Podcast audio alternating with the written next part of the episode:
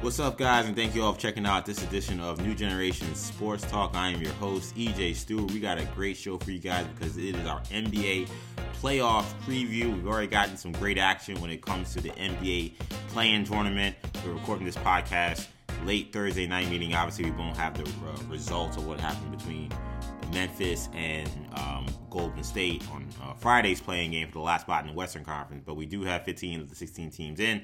We'll be breaking down all the storylines and all the predictions for these NBA playoffs, along with talking about some of the awards as we've now learned the finalists for all of the major regular season awards. That's MVP, Defensive Player of the Year, Coach of the Year, Most Improved Player, Rookie of the Year, and all that stuff. So should be a great podcast. You know we're in our bag when we're talking NBA, and that's what we'll be talking about all of these uh this hour plus of this show. So joining me is my co-host Kendall Stewart.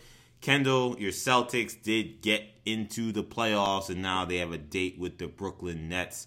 You are the Celtic fan of this podcast.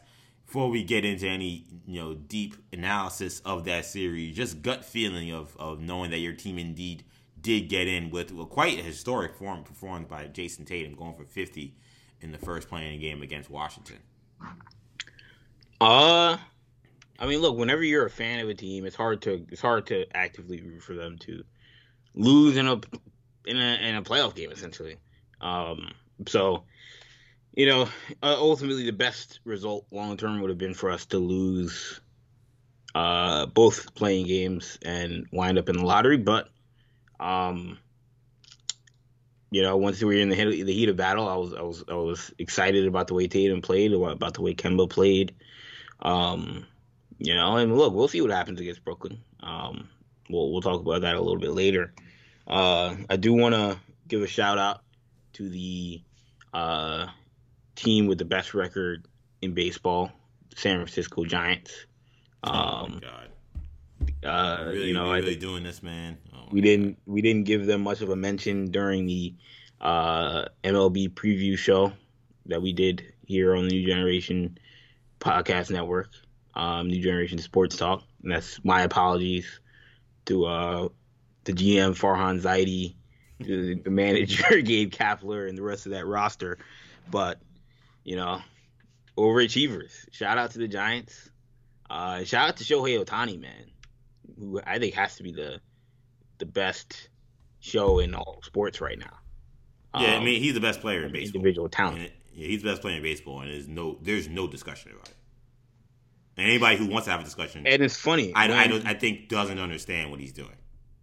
When I, I remember watching MLB Network on a random day this uh, fall, and I don't know what, I don't know who, I don't remember who exactly was on the panel. I believe it was Al Leiter and Harold Reynolds, and I think Harold Reynolds made the comment that Ohtani is the most talented player in all of baseball.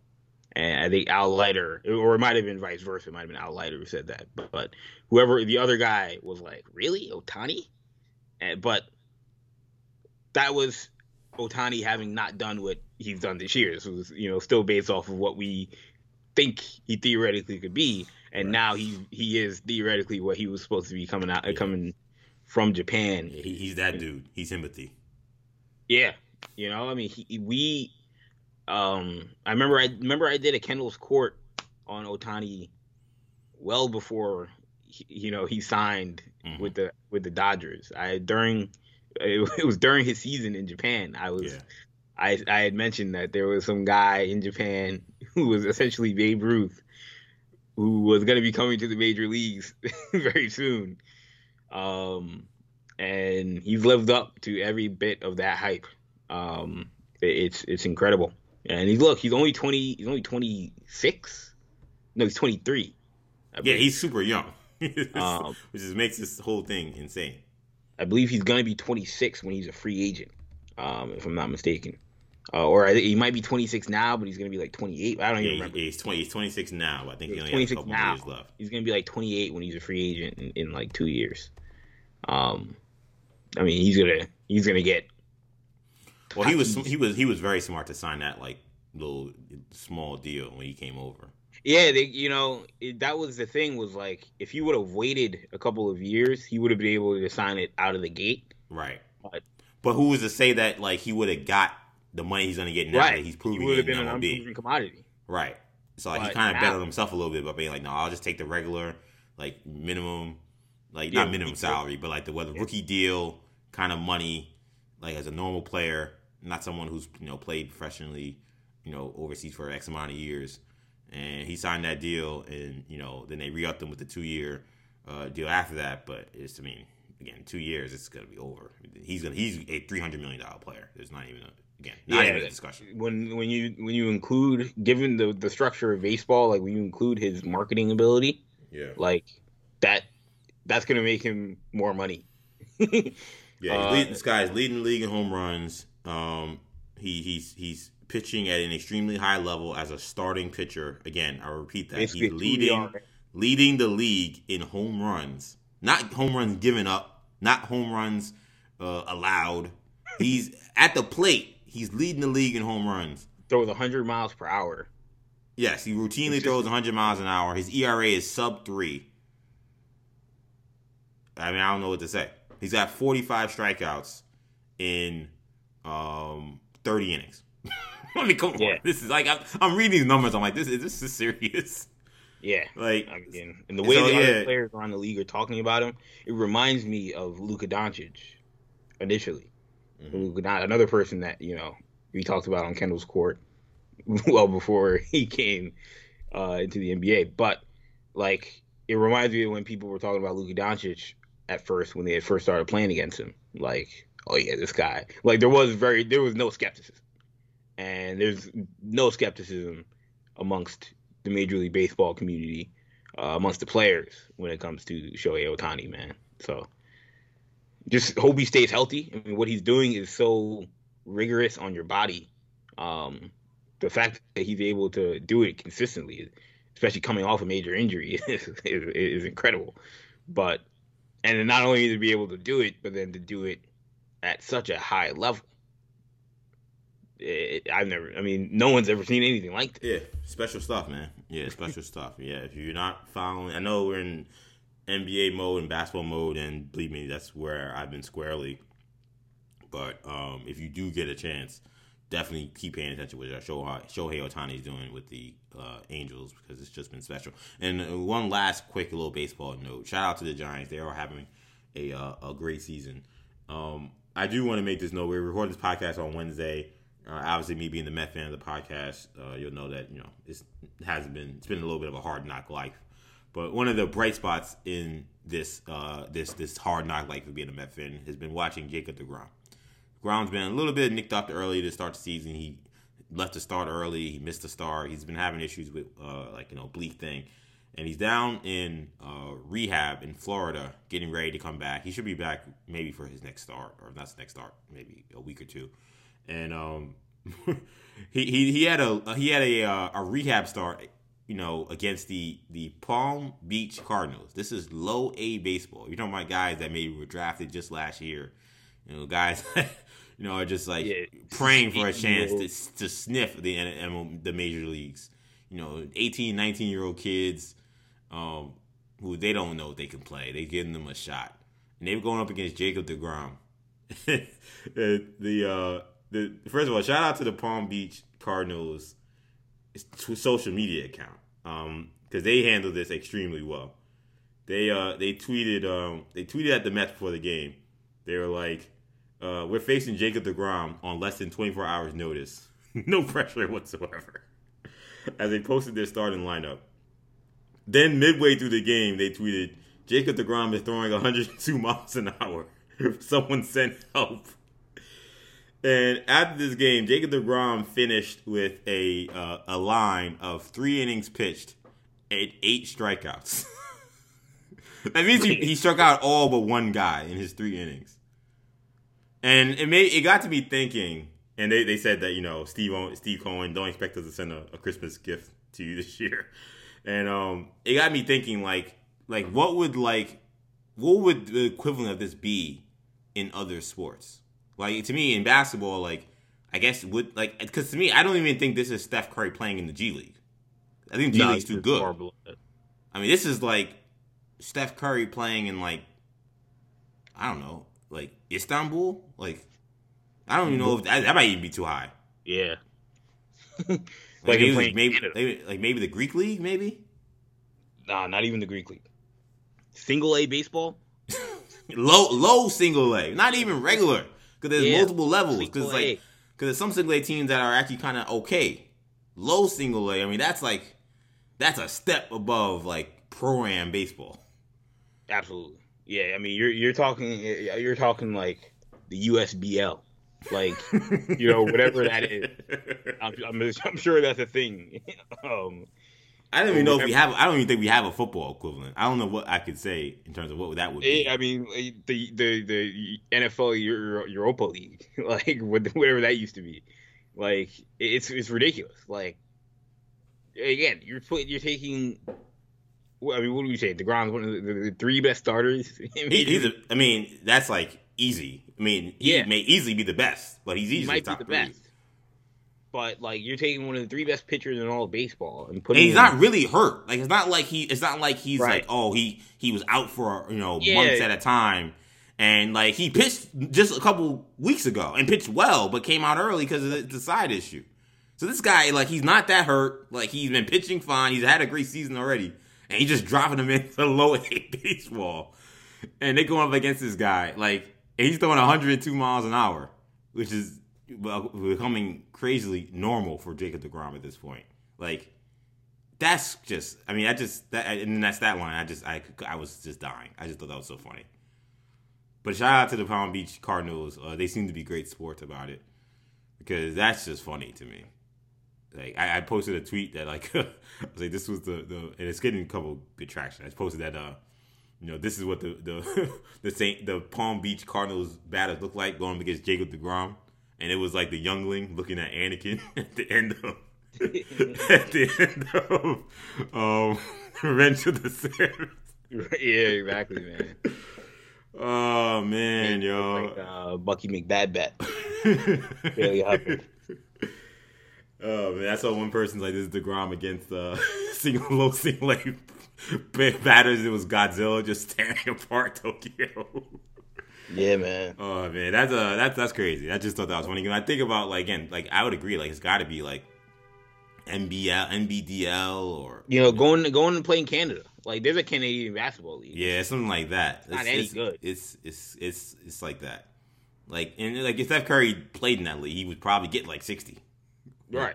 He probably Like, averaged sixty. J.R. Smith with the Istanbul, he, he he dropped 60 in a game. Right. Exactly. Like, you know, I mean, yeah, it's it's yeah, it's crazy. yeah. So I just thought that was a. I just thought. I mean, again, like story. Degrom was pitching in Triple A or even Double A. Like, I mean, he was still dominant, but like, it, you're going up against guys who could play the major Yeah. leagues. Exactly. You know, like Like there's a good, like there's a there's a chance that maybe like one guy on the Palm Beach Cardinals will ever reached the major league level that he went up against today, and that's maybe. Yeah, and he might not be good. Like, well, and and, and that and that's seven years from now. It's not even Yeah. like oh, but like in two years. Like you playing low A ball now, you ain't seen the Navy league for at least five years. yeah, So think about that. Like think about uh, think about Steph Curry. That's like again, like Steph Curry played against you know the McDonald All Americans from like you know a certain year. I mean, know, it's like- really like you know, again, or like, or like, it, like a local All Star game, not even like a Steph Curry in like EYBL. right? you know, yeah, like a random a random AAU team. not even like against the best players in the EYBL.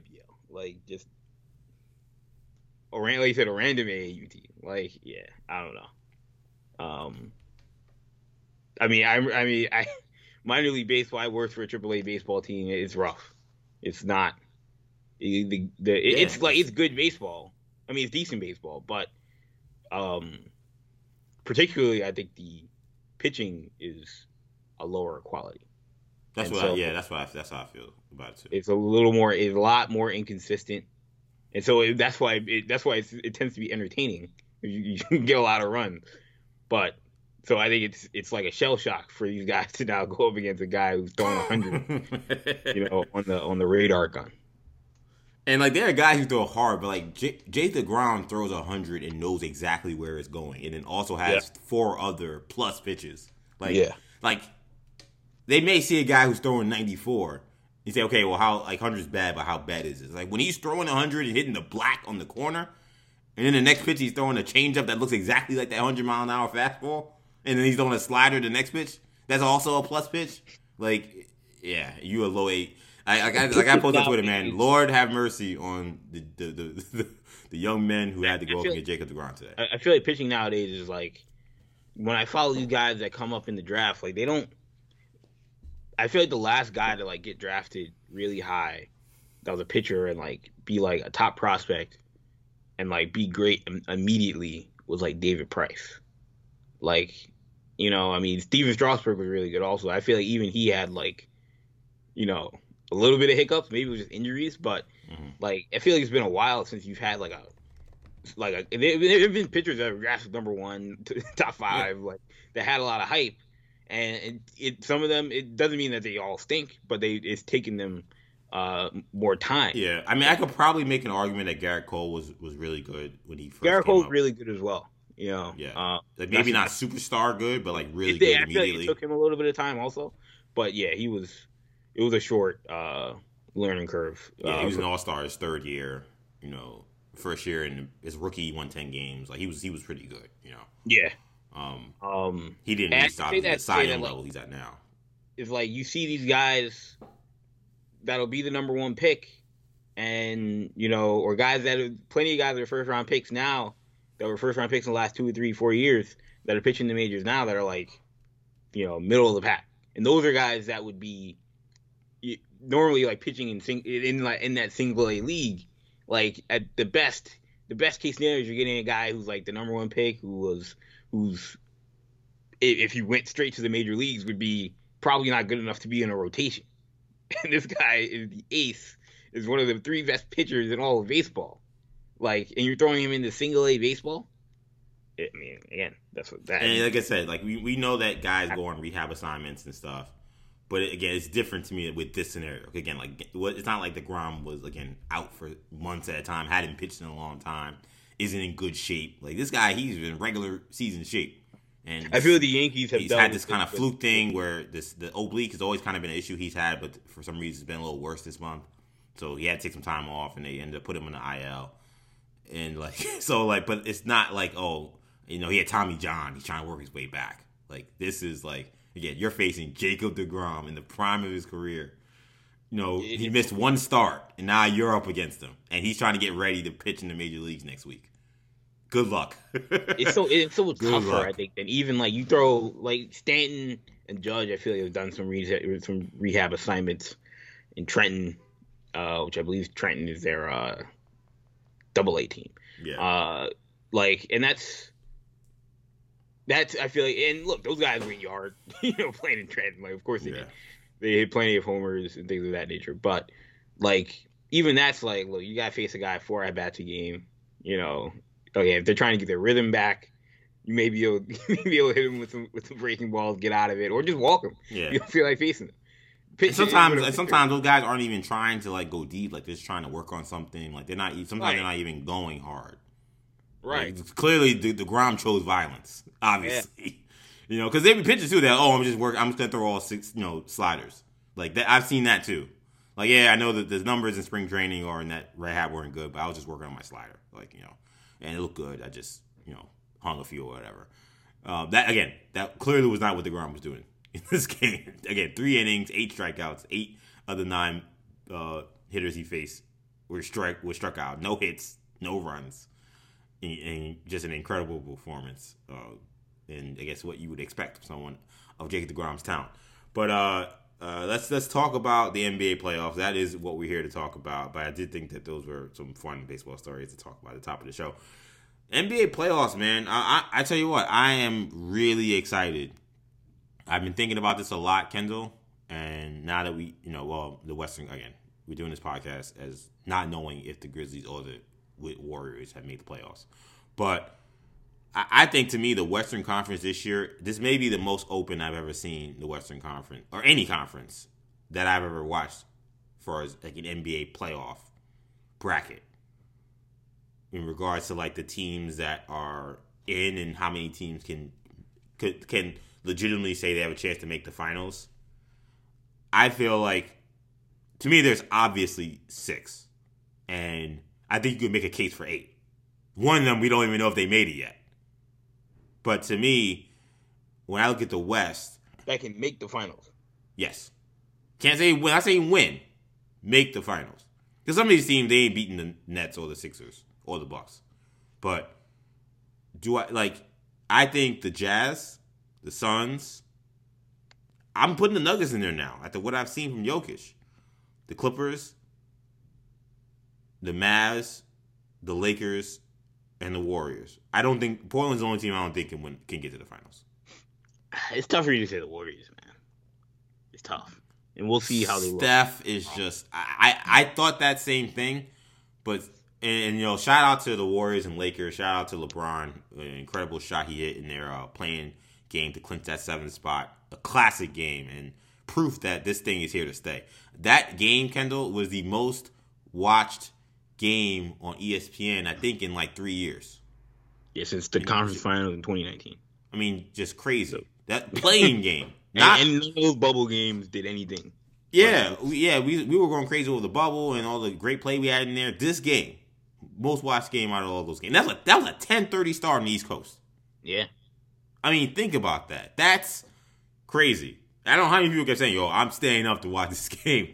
So, uh, and then I heard the Grizzlies game even did numbers, like crazy yeah. numbers. It was almost like I think it was the game this year. Yeah, one top three games this season. So, yeah, they're, they're never getting rid of this thing. This this is over. I mean, for LeBron and for other players, Mark Cuban, you know, you know, Doncic, sad day for sad day for you. Um, this this thing is not, and I guess it's not it's not really a sad day for LeBron because he ended up being the hero and all this, and uh, maybe it was like uh, it's funny. Our mom went on a rant this morning. She was she was talking about LeBron saying you know how you know it, all that talking. He she said he's talking all that smack. Yeah, now, he, now he's a hero about the play-in game, and now his brand is helped. Ex- I know ex- by the play-in game. by the play-in game. now he's going to be using this as part of his narrative. Oh yeah, I mean you know those highlights. Nike's getting ready to roll those highlights. Him shooting over Steph Curry, the Under Armour guy. I mean, come on, uh, we already know what time it is. Uh, so yeah, I know it's like, but look again when you're when you're when you're that guy these things kind of seem to happen to you. And to his credit, he makes them happen too. He's an unbelievable player, I'm one of the greatest of all time. Uh, but yeah, I mean, to me, the reason why I, I, put the Warriors in there, I would have never thought about putting the Warriors in there before last night. I think the reason why I'm doing it now, I don't, I know maybe it sounds like prisoner in the moment, but what I saw against a good Lakers defense is, and I mean, I guess I already knew this, but I mean, Steph to me, Steph Curry's on a on one right now. Like he's on a level that I'm not saying that there aren't other guys who can rise up to that level once the playoffs start. I think they certainly are. I think you know Harden. I think all three guys in the Nets. Um, obviously, I think every single one of those. LeBron's been LeBron's been gimpy. I don't know. I don't know if LeBron can play this way for four quarters or multiple or multiple games in a series because uh, he struggled through a lot of that game, but was great in the fourth quarter. But it, it, to me, what I'm saying is that number is few to the guys that can reach Steph's level right now. He's so on fire, and we were talking about this game. It was great talking to you. I didn't have the broadcast on. I was just watching the game silent while we were talking about the game. And I'm watching this, and again, the Lakers are an excellent defensive team. And I'm saying, like, yo, like I think they're they're, they're selling out too much on Steph. And you were like, yeah, you can't sell out enough against him with the way he's playing. And you you were, and honestly, you were right. Because then when he got to play one on one in that fourth quarter, it, I mean they they couldn't yeah. stop him. And that's why you do it. Like you do it not for the first three quarters, but late in the game, you've got these guys that are like you're gonna continue to make these guys make plays. Mm-hmm. And also late in games, Curry's not in a rhythm. So right. You know, now Curry was able, like you said, still make He's plays. still able to make still plays. be yeah. able to dance. But look, we saw the Lakers defense emerge in that game in ways that we hadn't seen for a lot of the season. I know they dealt with injuries. Um, LeBron and AD obviously were out for such a long time. That's a big part of the Lakers defense. But um, so to me, I think the Golden State offense beyond Curry is just not potent enough. But here's here's the other part why I would make the case that they they can make a crazy run. Their defense has gotten really good over the course of the season. They've become a very good defensive team because Dray. I mean, Draymond had. I mean, he. I guess he's always great. I don't want to make again be personal in the moment, but to me, that was one of the best defensive games I've seen from him all, se- all season last night. You want to talk about just being everywhere, just having Anthony Davis in your back pocket, basically. Like he was incredible on the defensive side of the ball. And it's not just him. The whole team now is really they have found their niche in terms of who they are defensively. I think they didn't have an identity because they had so many guys in and out of the lineup. I don't think they really knew who they were. But I think now they understand, look, we're a small team that but we're we're quick and we have some good athletes in spots like Toscano Anderson and Wiggins who can who can if they play and Wiggins has played good defense all season. If they play bigger than their size, can make up for maybe what you're lacking in a true big man. And Kevon Looney is as solid as it comes in terms of being just a real solid guy at the five. They're they're a really good defensive team. So what I I, mean, I watched that game, I know the Lakers were definitely trying to work things out because they were miserable in the first half. But I agree, the Warriors scoring ceiling may feel offensive ceiling may feel kind of low, but I think that I'm starting to feel like man, defensively, I think they can do the job against most teams.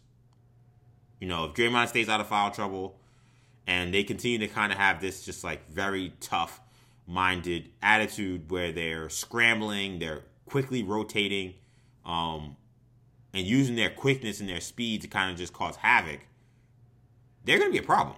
Like they're they're going to be a you know they got to win a tough game against a Memphis team, and we don't know who won again, but. I think that game is going to be very close, and that may sound crazy when we this game ends. But uh, like, if they get in, I think they're a tough out for anybody because every I think every team they play against against the West in the West they have the best player, and I think they can guard. So I mean, look, that's that gives you a chance. I got I can't say they can't make it because they defend and they have the best guy. So it's the problem for them. I think is also just going to be the road. I mean, now that the eight seed, you're gonna have to get by Utah, and either the Clippers or Dallas. More likely the Clippers, but could be Dallas as well and then after that you're facing whoever is whoever got by the other side of the, of the West bracket. Who's going to be whoever that is going to be very good. So that to me, like if they were facing the winner of Portland and Denver as the four or five, I'd feel better about it. Like I think the Lakers, if, they can get by Phoenix, should be able to get by.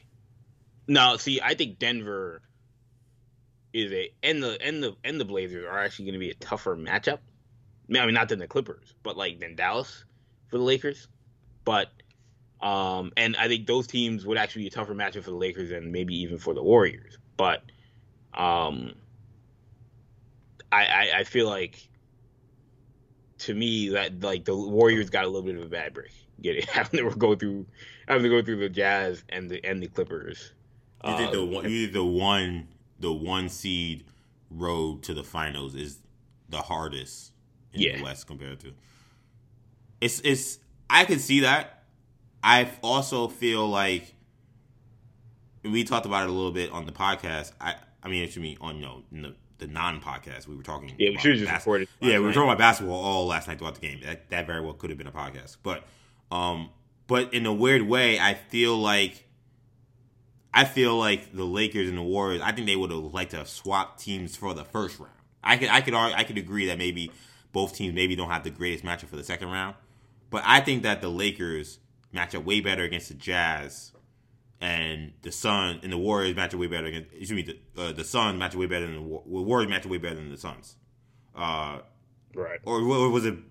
Did I mess that up? um, you're saying that the, you're saying that you think that the Warriors would have matched up better. Yeah, no, I, match up better than the Jazz with the Jazz than than and that the the Lakers do match up better with the with the Suns. Yes, I think that. Uh, yes, I think that. Despite really, the fact I think that. Yeah, I think if the Jazz, the Jazz and the Suns, I don't think you feel very good about what happened. Let me reset right. here. I think that the Sun, like, if you're the, like, to me, the Warriors, I think the Suns are getting the Warriors out of there if they're playing the Warriors. Right. Like, I, I think the Suns are going to have a tough battle against the Lakers, and if Utah plays against Golden State, I think they're gonna have a very tough battle with Golden State. I think those roles were reversed. I feel I think they're both going to be good series either way. Again, assuming that it's Golden State. if, that, if that's the case, I know I'm oh, probably really jinxing it crazy talking about it this much. I didn't plan to. Yeah, but, I mean, we're talking about the Warriors so much, and I'm like, man, John Morant might. Ja Morant scored 40, and they won. They they got to zero. Yeah, they got to the playoffs. But mm-hmm. what I will say is, just I just think that the because the the Lakers and I want to focus, kind of shift our focus to the Lakers here. They've they've kind of dominated the Suns all season. And what yeah. we've seen from those matchups is the Suns have no one to guard Anthony Davis. Yeah. And the guys that you would consider maybe you try to put on Anthony Davis, they kind of need to be guarding LeBron. Yeah. So they they have like they're they're they're kind of a weird team in that regard in terms of just the matchups. With that being said, I still think this is going to be a, a really good series, and I still think I lean Suns right now. I think I lean Suns only because I think that I just feel offensively, I, I don't trust the Lakers offense. Like like that first half was scary to me in that game. I, I know maybe you're saying it's a pressure packed kind of game and there's a lot of tense things around it. Uh, maybe you could argue no teams really played great in any first half of any of these play-in games so far. Uh, you know, Memphis played one good half, one good quarter, and one bad quarter. San Antonio played one good quarter, one bad quarter. I don't know what the hell the Eastern Conference teams were doing in any of these games, basically. But like, so, so like to me, like you could argue maybe it's just like maybe you should throw that out and realize that that was a really weird game and everybody's playing kind of tight, more tight than normal. But I just think the I think the Suns will have their way offensively. The Lakers are a good defensive team, but I think the Suns have a lot of weapons. And I think whatever concern I would have had about, you know, is this team, is these lights going to be too bright for this team? I think Chris Paul kind of negates a lot of that. Because I saw what Chris Paul did with the Thunder last year. A similar team where I would have thought, I don't know if these lights are, they're ready for this, these kind of lights against two super, you know, at least two star players for sure. Definitely two Hall of Famers. Westbrook and and and uh, Harden or Westbrook missed some games in that series, but you know they were were one were so ready for that game, and I felt like part of the reason why they were ready was because of Chris Paul's leadership throughout the whole season, and him just being in that locker room and, and letting them know what a time it was. By the time they were playing in those games, they were way more ready. I think anyone expected, and I think a lot of people feel like they should have won that series against the Rockets. I kind of feel like the Suns are going to be in the same place. We will think, oh, they're playing the champs. They had trouble with them all year. Maybe they're not going to be ready. I was like, I'm like, no. I think Chris Paul and the way he's led them all season he'll have them ready for this, and and and I think they'll have confidence that as long as he's out there, they're gonna have more than a shot. They're gonna have a real shot, uh, especially with home court advantage. Yeah, no, I mean, I think the Suns are definitely. I think they're going to be ready for this moment. Like Monty Williams is going to have this team prepared. Um, like having that coaching. I don't want to call it a coaching advantage because I think Vogel is also a very good coach. Um, but having for a team that is as you know, quote unquote, inexperienced as his Suns team, uh, like Monty Williams, I think is one of the five best coaches in the league. So having a guy like that, five or six best coaches in the league, um, in a situation where, and then you have Chris Paul, who's uh, if he was a coach, probably be one of the probably be also a very a very very good coach. Um, but also just one of the more experienced, uh, probably the most experienced point guard in the NBA. Um, that's gonna that's that's gonna do that's gonna do dividends against a Laker team that of course has LeBron. I feel like they'll be able to match up from a from a readiness standpoint. Having a guy Chris Paul, who he's not gonna be scared of LeBron, like you know.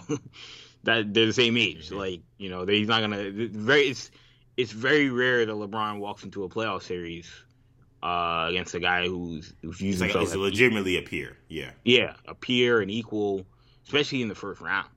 Um, Right. You know, I mean, last night was rare. You know, the fact that he's in a play-in and he's got to walk in play against Steph, like it is not probably what he expected. But, um, you know, now he's got a first round playoff series against a guy like Chris Paul. Like when he was playing against, you know, Toronto all those years, or the Hawks or the Celtics, like he's going against guys, like, these little guys. He's, he's like little brothers, these kids Yeah. that he's going against. Like right. you know, and if I mean for the most part, it's a lot of what the Suns are, but Chris Paul is a different is a, is a different uh, situation. So they're not going to be able to punk this team. Uh, and I mean, we all know Jay Crowder is also built. Uh, he's also built different than most uh, most role players uh, in the NBA. But yeah, in terms of a matchup standpoint, I mean, look, we saw the Lakers have a lot of success without Drummond on the floor and AD playing the five Yeah. and that would actually probably be conducive to the Suns having success uh, if AD Yes, played more definitely. five. Yeah. Um, we saw in their game last week when LeBron didn't play and AD was playing a lot of the four and he was dominant. Like they couldn't stop him. Because I mean, you can't. I mean, Jay Crowder can't guard Anthony Davis and Mikal Bridges. Well, these guys are trying, but Anthony Davis is the best power forward in the NBA. So it's it's tough. Um, I, I mean, I feel like they're gonna go back to trying to play Drummond a lot of minutes, and if if you're the Suns, you just gotta hope that Drummond struggles. But this is a much different matchup than the Golden State Warriors. Like the Suns, I mean, you can try and play small, um, but that's never been. I feel like that's not really their bread and butter. So, look, I mean, I think to me, the Suns are going to need Devin Booker to be able to have some incredible scoring performances for them to win these games. Um,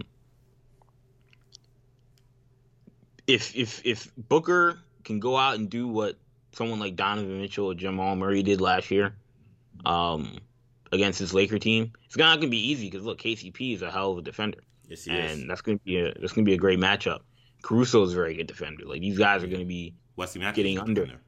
yeah, Wesley Matthews is a great defender. Like those guys are gonna be getting, gonna be trying to get in under his skin.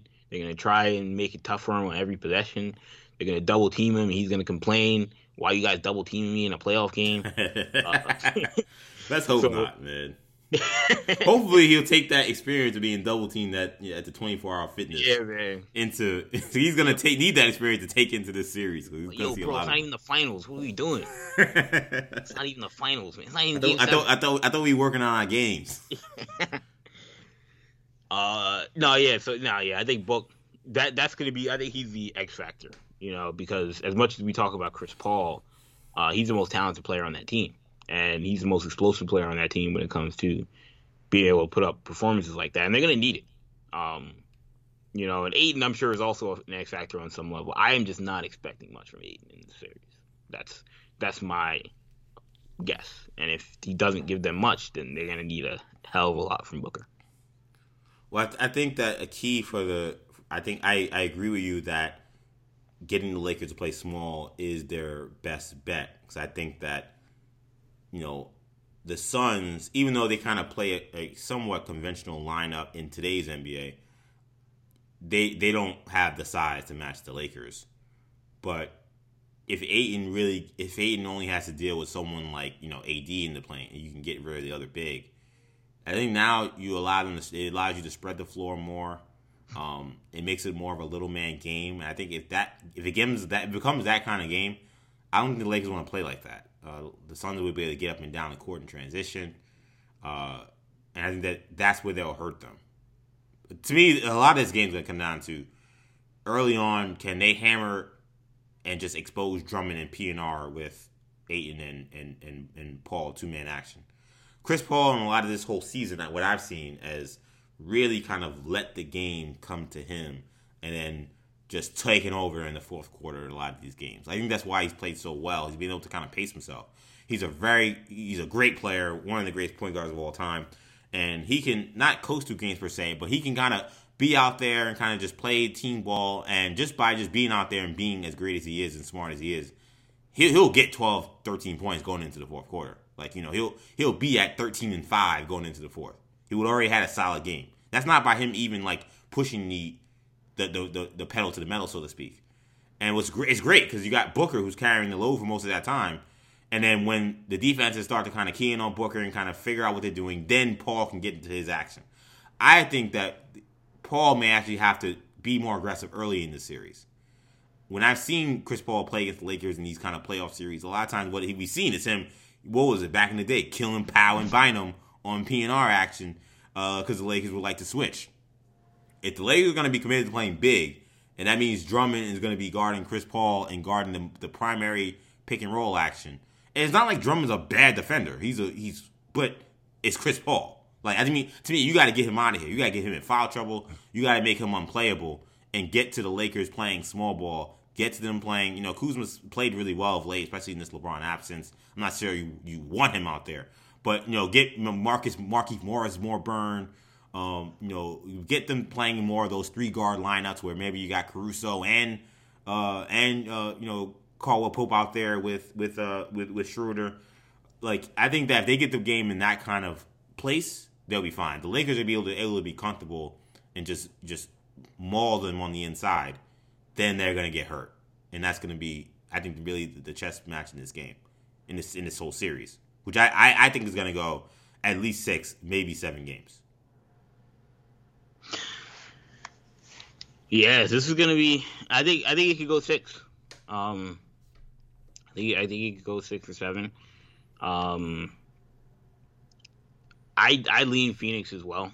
I don't yeah. know. Uh, I I feel like this isn't a great matchup for them, but I'm I'm putting my eggs in the Monty Williams basket here. You know what this series reminds me of, Kendall? This series reminds me. I don't think it's gonna end anything like this, but I think kind of like the way we're looking at the series and how we're approaching it. This series looks to me like when Dallas swept the Lakers in their run to the NBA Finals.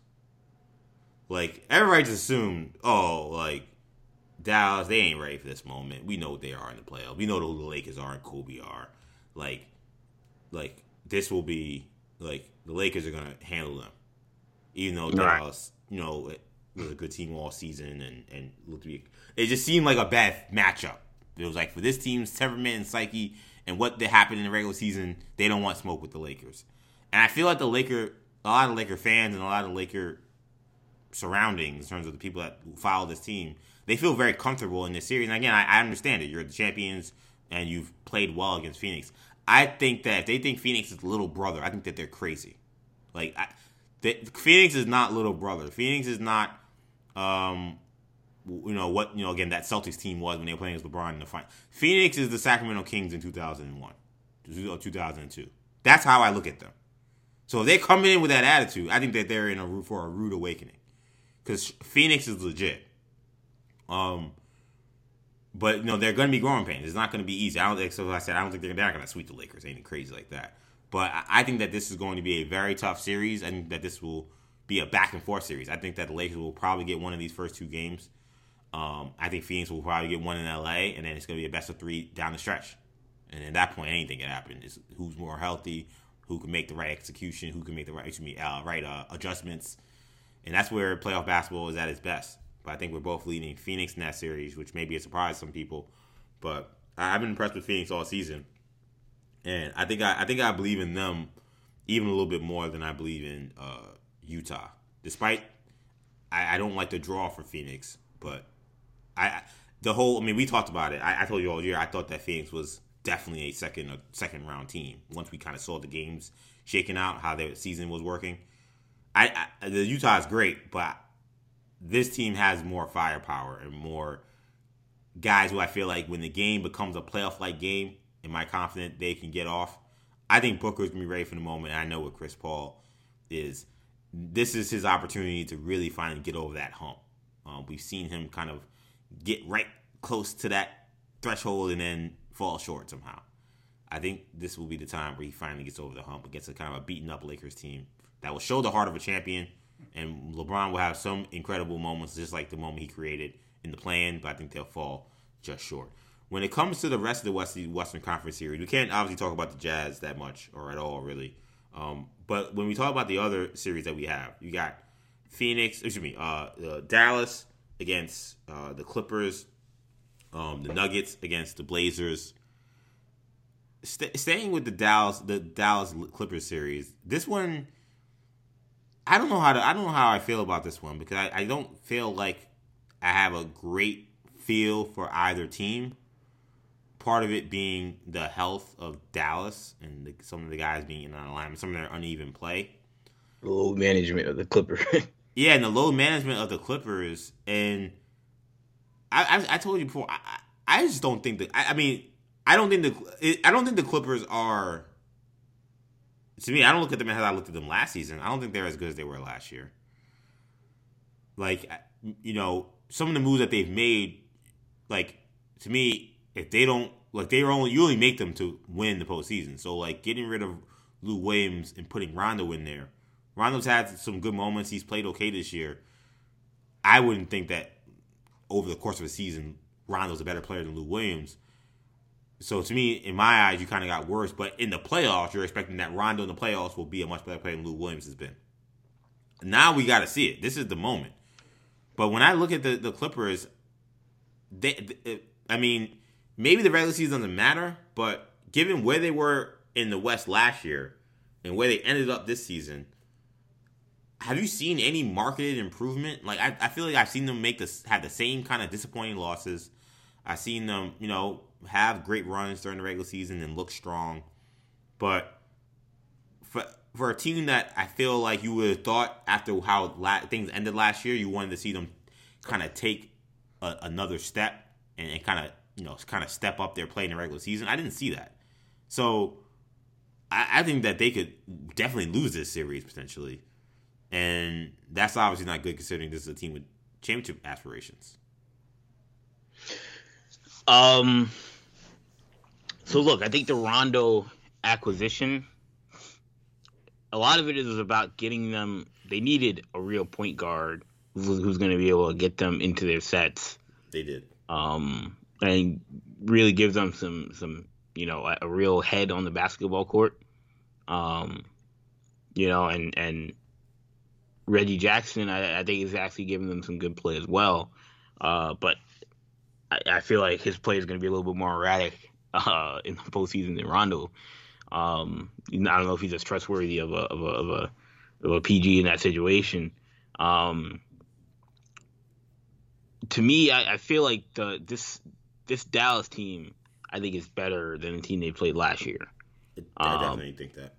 You know, it, I mean, assuming there's no injury issues like they had last year, like um, they're playing the best basketball they've played all season. Doncic is a year older. Um, Brunson's played the best basketball of his career.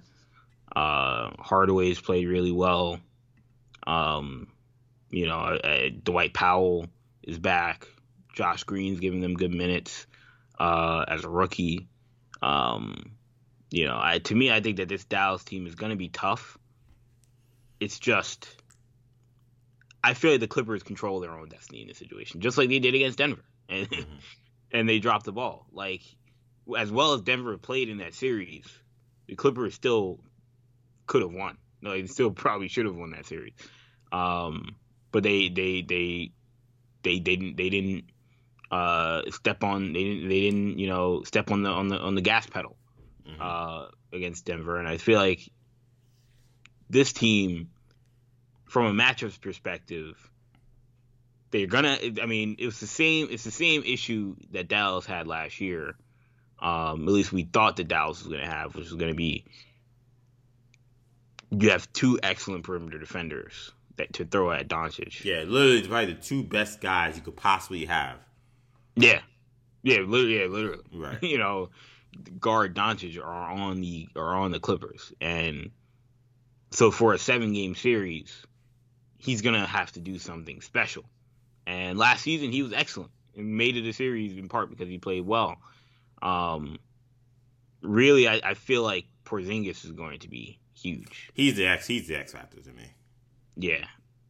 If if he played excellent basketball, and if he is able to be dominant, not just outside but inside, it's gonna make it. I feel like the Clippers won't really have an answer for him. And Doncic doesn't have to beat you scoring the basketball.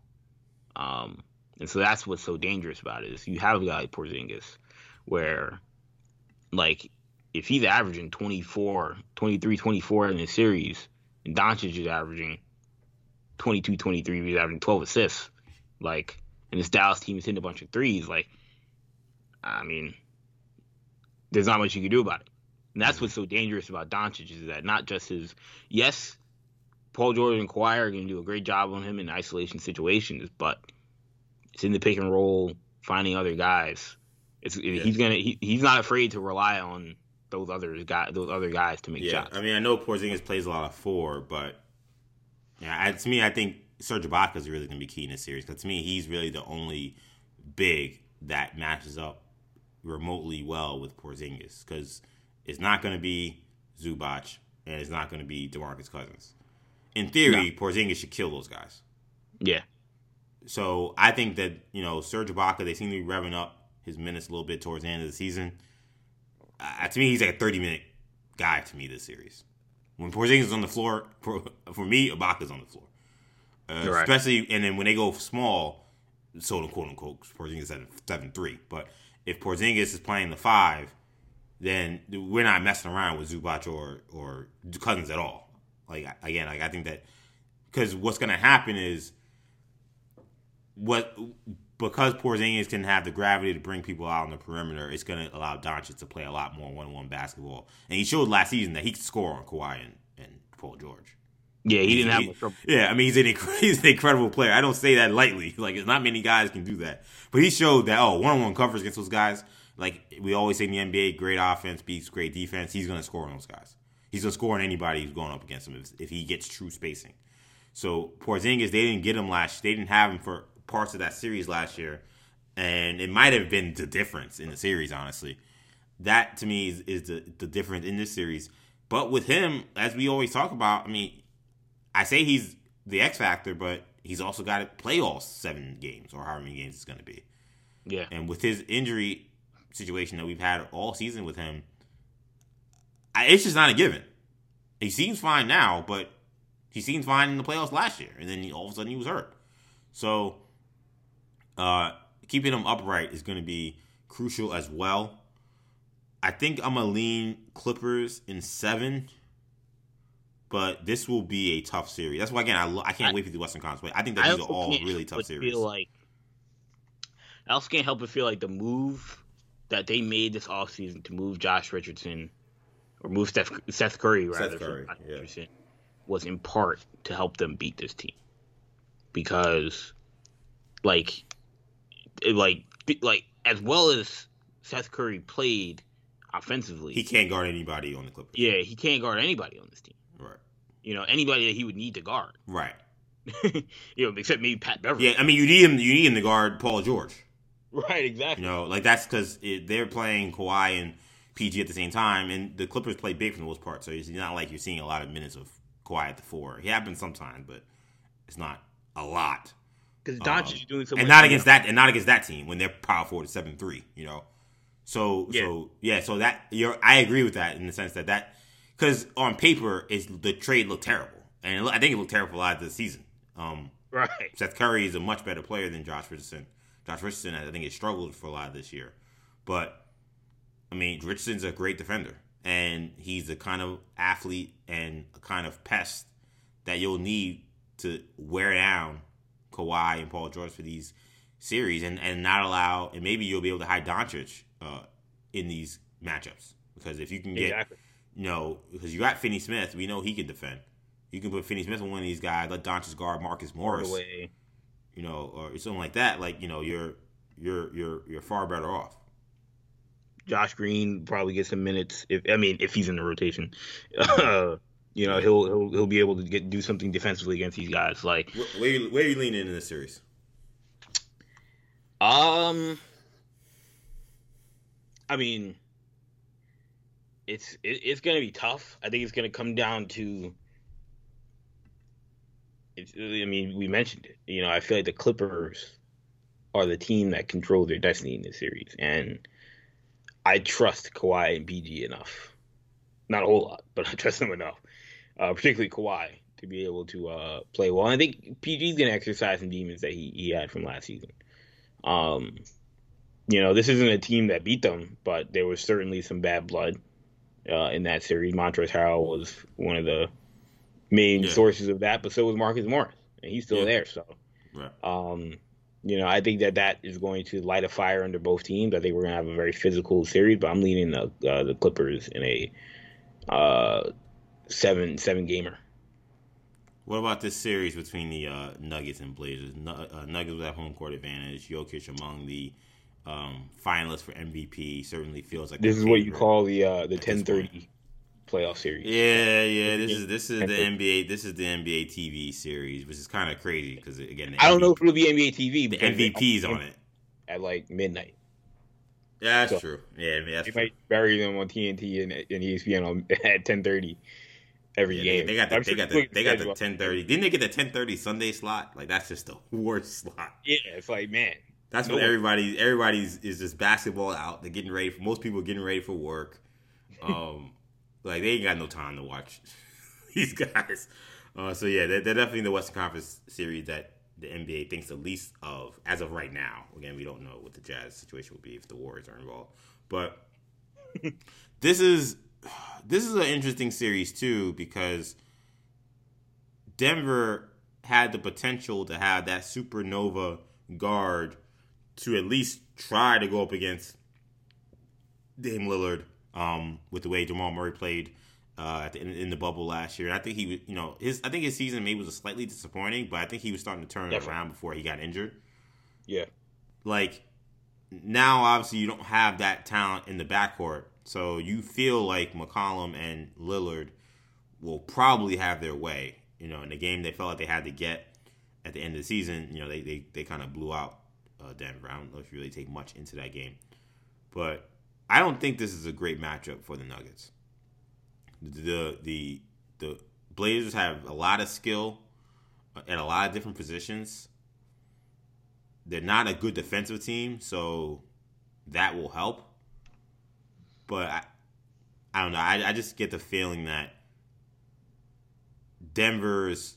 Uh, I don't want to say they're like. Uh, I don't want to say they're like you know like smoky mirrors here, but I, I just think that like the the West may be too good for them to beat a really good team in a playoff series, not having like a guy like Murray. Like to me, in this series, to me, Michael Porter is the X factor because they actually have a decent matchup against him and Robert Covington. So it's gonna be to me. He's got he's got to kill Robert Covington. We know Jokic is gonna have big numbers. Um, you know, he, Nurkic I think will have problems covering Jokic, though that should be a, a entertaining matchup. But considering we know McCollum and and Lillard will probably have big days, they're gonna need a number two to have a big series, and the only guy they have in that kind of ilk will be Porter, and he's had a great season. The guy's a great young player. I think he's a future All Star. You know, but is he ready to have that kind of series for you know six, seven games again? I don't know. I'm gonna say that Lillard and these guys pull it out uh, and win in the series in about six, which is unfortunate because you know it's we don't want to see Denver go out because of an injury. But I, I think that's why basically, basically the series is gonna go the way it will. I think there's gonna be too much speed, too much um, talent on the perimeter for Denver to match. So it's interesting because Denver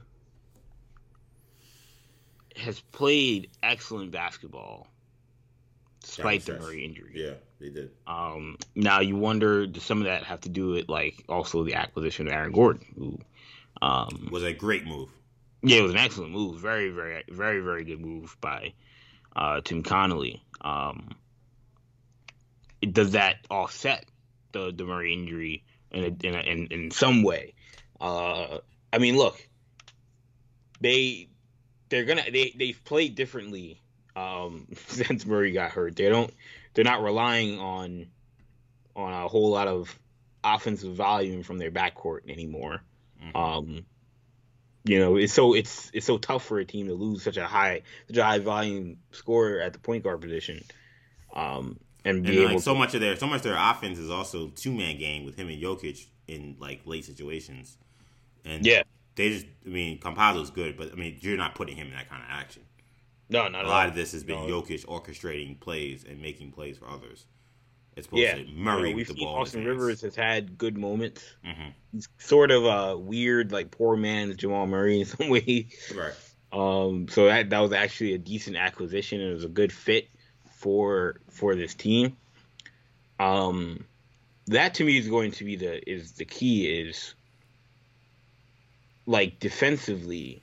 Are they going to? I mean, are they going to lean a lot on guys like Austin Rivers and Shaq Harrison to play to to guard Lillard and McCollum? Because I don't know if Campazzo is doing anything against. He's gonna have a tough time. Yeah, He's gonna have a tough really time. tough time, and that's um, that's that's the problem because he's a very good player and an important, important player, player. For them. So You know, if he, he becomes a guy that gets picked on, which seems likely, then what do you do? They, I mean, you really can't go to anyone else. They they're gonna have Markus to. Howard's played. He actually he's actually played really good for them the last week or two, and but he's also a guy where he's only going to give you anything offensively. Like so, it's not like you could say, oh, you know, oh, we're having a tough time scoring the basketballs. Let's put Markus Howard in. He, I mean, he's going to get picked on defensively. Like, you know, Yeah, I, I don't. Yeah, I don't have a great feel of what even this rotation is gonna look like. they've been they've been very inconsistent all season. They've been playing a lot of different guys during this stretch where they haven't had Murray. Yeah, they've been trying to figure it out. Um, and when you have Nikola Jokic, it kind of doesn't matter who the point Yeah. guard is. Like when you have a big man who, that- but you say that, but like it, it matters when your other point guard is Damian Lillard. Against Exactly. most teams, it won't matter. It matters in this series yes, um, because the Now- other thing about it too is like it's it's also it's not even just about guarding Lillard. It's about making him work defensively, and Yeah. he just doesn't have to work that hard if he's going up against some of these guys that we're talking about. And the guy who would make him work the hardest is probably Campazzo because Campazzo's moving nonstop. And he's all over the place. He's he's he's, he's orchestrating the offense. He's dribbling all over. Like Lil has to chase that guy around. It's not like he's guarding Steph Curry, but it's at least some work. If it becomes a, such a problem where he can't guard him at all, and you can't find anywhere to place him, and now you're playing a lot more of Austin Rivers at the one, you know, or know, or Harrison is playing a lot of minutes. Like that's now you can really relax more when those guys are on the floor. You know, Rivers is capable, but he's not. He's he, he's not as much of a, of a of a headache to have to kind of cover. yeah. I mean, now if you're the if you're the Clippers, Blazers. I mean, rather the Blazers, I worry about them defensively matching up against Nikola Jokic. I mean, you know, Nurkic Yeah, isn't I, a I bad worry about, defender. I worry about everybody trying to match up against that monster. Yeah. but yeah, You know, I mean, they've they've played Kanter a lot of minutes this season. He's played great, but he he's gonna be useless. He's gonna get destroyed. series. Yeah, I mean, that's bar that's complete barbecue barbecue chicken.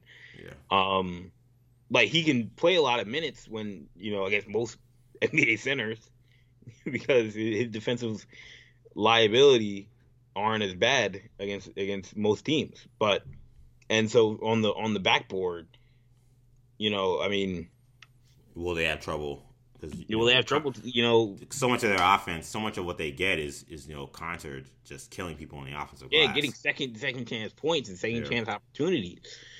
They're not going to have that anymore. I mean, they're they're going to have it, but you're going to also have to deal with some of the some of the the the both sides of it. So, yeah, I don't know. I mean, this is it. it Denver is a three seed for a reason. You know, it's not. This isn't an easy matchup for them, but I feel I, like I feel like this Denver- this series to me feels like it's it feels like to me like this will tell me a lot about Portland and where their head is. Because I'll be honest, I, like I didn't like how this season ended for them at all. I know they did play okay, but like I didn't know I didn't like the the random Lillard doesn't like how things are going in Portland article. And not that I had anything against Chris Haynes who wrote the article, but that kind of thing is coming out when you're trying to make a playoff run. That that, that tells me there's something that's very wrong behind the scenes. That Lillard is looking at the organization feeling like they're not doing enough, and he doesn't know if they're they've committed uh, to winning the same way that he has. Not to say that any of those points are wrong. I don't know if I even disagree with anything that was said. But just how does it help them in this series? How right. How does that? How, how does this conversation being brought up by someone and Chris Haynes, you know, presented it more as a column than like a a source for support per se. But if Chris Haynes is saying anything about Damian Lillard, you should expect it that he ain't getting this just out of thin air. This is his opinion. Like he yeah. he he knows below the ground something isn't right, and Dame knows it's not right. Maybe it's not. It's like we're making it. I'm gonna point this observation, but trust that Dame knows that, that this. At the very least, he knows that this is my observation. Like, you know, it's not like Dame was, you know, he, he woke up one morning, he read the article, was like, oh man, where did Chris Haynes come up with this? Yeah, like, no, he, yeah, no, he he knew how he felt. He, he may even agree. So I was very leery of Portland because of that, and in terms of this playoffs, and why again I don't think they're a championship contender. But when I saw the matchup with Denver, I was like, this is really uh, the top five teams, maybe the only team I think that they could beat. So to me now, this is really to me it's like, what, are y'all ready to play? Like, are you guys focused and and and gonna have the right approach? Because this is a team that you match up well against. I know Jokic is a beast, but if you can't beat this team, this will say a lot about that that team and just where their heads are in terms of are they committed to winning a championship and being invested in this run? Because I what I saw like, at the end of the season, I, I did not like. I also feel like Aaron Gordon's gonna do a do a do a number on Melo, man. he's kind of been kind of I don't know. I feel he's been kind of shaky the last couple. Weeks. Yeah, offensively, he's he's kind of a. I, I, I can't see that because offensively he's just such a like wild card, and I don't mean that in the best way. Like, right? He can play well. He can play, but I almost feel like with him, I almost don't look at the box score to decide whether he played well or not. Because he's like to me your ultimate player of just because he didn't make shots didn't mean he didn't play well. You know, oh, now, no? now, no, uh, I'm talking about Gordon. Right. I know. I was talking about Melo. oh, you think Melo? I mean, you, you think Melo? A number on Melo. Right. Yeah. Oh. All right. Oh. Yeah. He probably will. Yeah. you know, Gordon. Like, Gordon's a great defensive player. Yeah. Yeah. You know, like that. Like I feel like that's gonna be a tough series for Melo to be able to really put his imprint. But now, the thing is, I mean, like you know, because you can hide may, Porter on. But, but the problem though is that if they can't cover Lillard or McCollum, and those guys can find Melo for easy shots, you know, yeah, it's not, gonna get open looks. Yeah, it's not Melo having to do a lot of work necessarily against Gordon. That would help. Yeah, it's going to be a lot of pressure on Rivers, a lot of pressure on Morris, Campazzo, all those guys to be able to get stops. Where are you leaning in this series? Uh, I am still leaning uh, the Nuggets. Mm. I think they've got. I mean, look, it's, it's going to be tough if Lillard is the best player in the series, which is very possible. Um, that he he will have four games where he's the best player on the court, but um, I to me it's it's it's it's just going to be tough uh, for this team to stop Jokic and Porter, mm. and I don't know. I feel like for a seven game series, we've seen teams scheme scheme up ways to make things tough for Lillard, make things tough for McCollum. So uh, that's where I'm leaning right now. Okay, I see you on that. Let's move over to the Eastern Conference, where I feel like if the NBA could have written in the beginning of the season the teams that they would have wanted to be the eight teams in the playoffs, I'd argue that these were the teams. When you consider and I'd argue that they they maybe got a perfect storm of matchups in terms of the Eastern Conference. In terms of what you could have hoped for, especially after what we saw the regular season was. You right. got you got the the Knicks and Hawks, two teams that haven't been playoffs in a while, that have great opportunities to make it to the second round. Um, both in big markets. Atlanta not a great sports market, but New York and the Knicks fans, we all know what that what that's about. Um, you got the rematch Nate the Bucks. and Heat. convinced that there's a conspiracy. Yeah, he's already yeah he's already calling collusion already. He's been fined twenty five thousand. But like I you know like I said I, I said off air like like to me this was uh you know this is the playoff mind games. I, I don't like. It's funny. I see some Knick fans getting like upset about it. I'm not. I I love that Nate McMillan did that. Like like I'm a Knick fan. I'm rooting for the Knicks. I hope to God they win this series. Um, but I love the I love competition. I love you know whatever. So to me, like, yeah, Nate McMillan is doing talking about, oh, you know, we might not get some calls in the series, and there's gonna be challenges playing against the New York team. Like, like that's what he should do. Like, this is what playoff basketball is about: getting into the referees' heads early on. That hey, don't be. Maybe you should think about not uh, you know, making calls necessarily and, start to wonder if you're getting influenced by the Knicks being in the playoffs. And we know the Garden crowd is going to be 15,000 um, strong, which is going to be the most of any team in the playoffs this year. Like, we know that that crowd is going to be on everything, every call, every play. Nate McMillan, that was money well spent going with a young team in what's going to be uh, a more hostile environment than any other place in the NBA, given that the one is the Garden, but two, there's going to be a lot of fans there, considering uh, and compared to a lot of other places. So yeah, Nate McMillan's already starting off the, the, the playoff mind game, doing his best Phil Jackson impersonation. You're trying to get some know, calls. Get some calls early on. It's it's smart. If you're a coach, that's smart. And if I was Schlenk and, and those guys in, in Atlanta, I'd pay off that fine for him. Like that was money well spent. um, yeah, I mean, it's like someone, one of these Knicks fans, like, man, the NBA's been trying to get the Knicks into the playoffs. They've been doing a they they failed for they failed for twenty years. Newsflash. Yeah, trying. They've been doing an awful job at it because, I mean, but like he knows it's ridiculous. It's a ridiculous. Yeah. Talking point. It's it's all about just the mind games, which I love playoff mind games. Like I, to me, the reason why NBA playoffs. I know I'm a basketball fan, so maybe I'm biased, but I feel NBA playoffs is the best postseason Part of it is because of this kind of stuff. It's a storyline. Every series is a storyline. Some storylines are not that good. Some storylines are amazing. So all this drama that goes into a playoff series, like I love it. And to me, like if there was any series that probably needed something like that, it was probably Knicks and Hawks because the other series, the storylines are there in the East.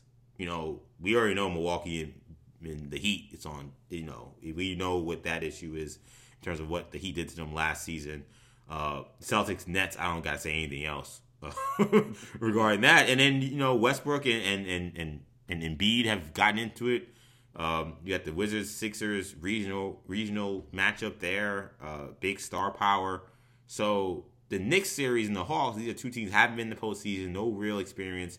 I think they're two teams that kind of like they're not all that like disagreeable or like controversial. You know, they don't have controversial stars, in terms of guys who will talk a lot. Some people don't like Trae Young flopping, but otherwise he's not. They don't have anybody that you could dislike. They don't have anybody that talks, you know, crazy in the media. Their well, their coaches are usually pretty mild mannered. Um, in terms of just kind of like staying within the lines, they're they're fiery in the games. It's just, Thibs is, but they're not going to say anything crazy outside of the game.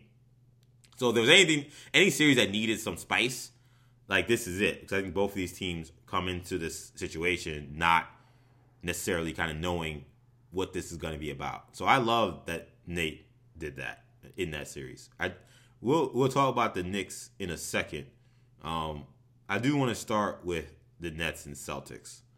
The Celtics got the the first the first play-in spot of all the play-in spots in in this uh, in these playoffs, and now you have this matchup where Kyrie, who has still not played, by my accounts, has he played a regular season game against Celtics, or did he play one, or any? Uh, he, Christmas Day was in Boston. There was no fans. Right, he has, he's not played against Boston Celtic fans. That's what I heard. I knew there was something with with uh, as my series going off. Um, he has not played against Boston Celtic fans since he left. No. They gave him some puff piece, uh, you know, uh, some puff piece montage tribute video or whatever. I don't know. I don't, I don't know if they did. I'm sure they did, or they gave him some sort of, you know, I don't know, whatever they did on Christmas. But, but it's going to be, but it's going to be much I mean, different. The, I mean, the Boston crowd was very hostile to Russell Westbrook for no reason. Just for being Russell Westbrook. I mean, you could argue why that was. I'm not getting into that. I'm just saying if they had that kind of smoke for Russell Westbrook, who has never had any run-ins with the Celt, really major run-ins with like the Celtic fans or anything like that, then this Kyrie situation is going to be if, extremely if, hostile. If this, I think it would behoove the Nets to get the Celtics out of here quickly, normal, which I think they will. This was in but. a normal environment, like there would be some serious pressure on the Nets. Like, and look, Kyrie probably answered answered as well. He's never had any issue with pressure, but like I don't know what I don't know how loud it's gonna be in there, how hectic it's gonna be in there. There's not gonna be that many people. Like even that game against the Wizards, like it was wasn't like there were that many people there. It was fairly loud, but was like the lower bowl was was mostly empty. Um, so like that, that's gonna make it a lot easier. Uh, because it's still not gonna be like a packed crowd of people just booing. I mean, he's like the only other athlete that would know anything about being that hated in Boston is LeBron.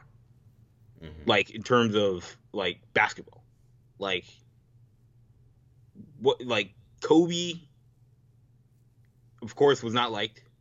There was respect, but was not liked. Um, D Wade was certainly not liked at all. Mm-hmm. But of course, LeBron was enemy number one. Right now, Kyrie is by far enemy number one, even beyond LeBron, for Celtics fans. So, and now LeBron's reached that Kobe territory. It's like, look, yeah, we had our, our battles, but now it's, it's just respect. It's like, yeah, we don't like you, but you know, you're a Laker or whatever. But it's not it's not like we see him, you know, every every game. But with Kyrie, no, this is this is a lot different than any I think anything anybody's ever experienced. I mean, this is, you know, this is what Johnny Damon going to the Yankees. Like yeah. You know, yeah. but imagine if that was the face of the franchise. Yeah. You know, like that. I mean, I, I mean, this is this is a, a ridiculous. And it's like before before he fulfilled any of the promise that they hoped for him. right. Like Johnny Damon at least won a championship. Yo, Kyrie. I mean, the the Kyrie to the Celtics thing is like, it's like the all time just like disrespect to a fan base and organization. Now you could argue he doesn't owe anything to them. So it's not. I mean, it's not like I'm, I'm blasting Kyrie, but just if you want to know why. yeah, this is this is just what it is. You could yeah, you could complain you about know, it, you could cry about it, but this is how it's going to be. Yeah, if there's going to be, if you want to know if there's to be tension, yes, and why is because it was the it was arguably the biggest middle finger to a fan base a player has ever given in the history of basketball. Even more so than LeBron leaving Cleveland. I mean, people can say LeBron leaving Cleveland, doing the decision, that was a middle finger to the Cleveland fan base. Of course, to some extent it was. But like all of the, a lot of that was because Cleveland fans thought he, he was coming back. He's from he's from the stuff LeBron can't control. He couldn't he couldn't control the decision, couldn't control the fact that he's from Ohio, couldn't control mm-hmm. the fact that people thought he would come back and that people knew he wasn't coming back. Kyrie did a lot of things that he very easily could have controlled and decided screw it. Yeah. so so yeah, just to set the stage. But yeah. So so I mean, but so the question becomes, you know, can Boston make this a series? Because Brad Stevens is getting a lot of heat for his comments after they won, saying that this is, you know, most NBA fans, it's going to be hard for anybody to see the Nets lose. It's going to be really tough. they have to play really well, and some people have thought that it was very defeatist for a team that's supposed to be going into competition. And I don't know. I, I feel like some people aren't giving Brad Stevens any credit. I, am not. This, I'm not here to, to maybe suggest that it was the wrong approach. But again, we're in playoff time. Anything a coach says in playoff time, if you're not, if you're thinking about it just on surface level, I don't think. I think that you're not paying attention because everything you're saying through the media is part of the game. So if you're Brad Stevens, you're going against a true three-headed monster where you just lost your second best player, an all star Jaylen Brown. And it's going to be a long day and a tough day for you going against this team. Why would it behoove you for a team that already, there's already hard feelings? We know how Kyrie feels about Boston and everything about Boston. We know how that, those guys, at least, you know, at least Durant, who really is the guy that, only guy that really matters, how he feels about Kyrie, protecting Kyrie and showing out for Kyrie you know how he knows how Kyrie feels about it. You know that their attention to detail and their focus is going to be A1. Like, I don't have any doubt that the, the Nets are going to be ready for this series. Why on earth, if you're Brad Stevens, are you going to be like, we're going to give these, we're going to really compete and make things tough on the on the Nets, and we're not going to be an easy out? Why the hell would you say that? It would make more sense to now. Hopefully, it is a game, but to me, it would make more sense to let the sleeping dogs lie. That to me was what he was trying to do. Kevin Durant reads everything that's said on social media and in an entire world. He knows everything that's said about him. So if you know that, why would you poke that bear under any circumstances? So I think for Brad, he was like, I'm gonna play this really cool, be like, hey man, they're a great team. Nobody thinks we got a shot. You know, we'll just have to see what happens and we'll try to play hard. I understand what he was trying to do. I think that's clear what he was trying to do. Some people saying, "Oh, he's soft. He don't want to compete." Again, we all know they're gonna be in for a hard day in a long series. Like that's it's not a rocket Look, science. This it, idea, this like fake Johnny. It's this Johnny Hustle fake bravado that people want from him. I'm like, that's stupid. It's it's, it's stupid like to poke like, the bear like, of, of, of Kevin Durant and Kyrie Irving and James Harden. What he did, maybe it wasn't the smartest thing. If his team takes it away, it, it won't work. But it was much better doing that than saying we're gonna punch him in the mouth. That would have like, been idiotic. Understand with Brad Stevens because people are taking it and saying, like, look, even if people agree with you, I think there are there's a segment of people that are saying it's great that he doesn't want the Nets to to to wake up, but you're also telling your team we've got no chance, and so these guys are going to come out sluggish. They're going to come out saying we ain't got a chance, and I, there's going to be no fight. But I, what, I, what I think people are missing is that I don't. Brad Stevens, as far as we know, and we don't know what's being said behind closed doors, but I would right. imagine behind closed doors the message is a lot different than whatever he said with a microphone. Yeah, of course it is. A camera in his face.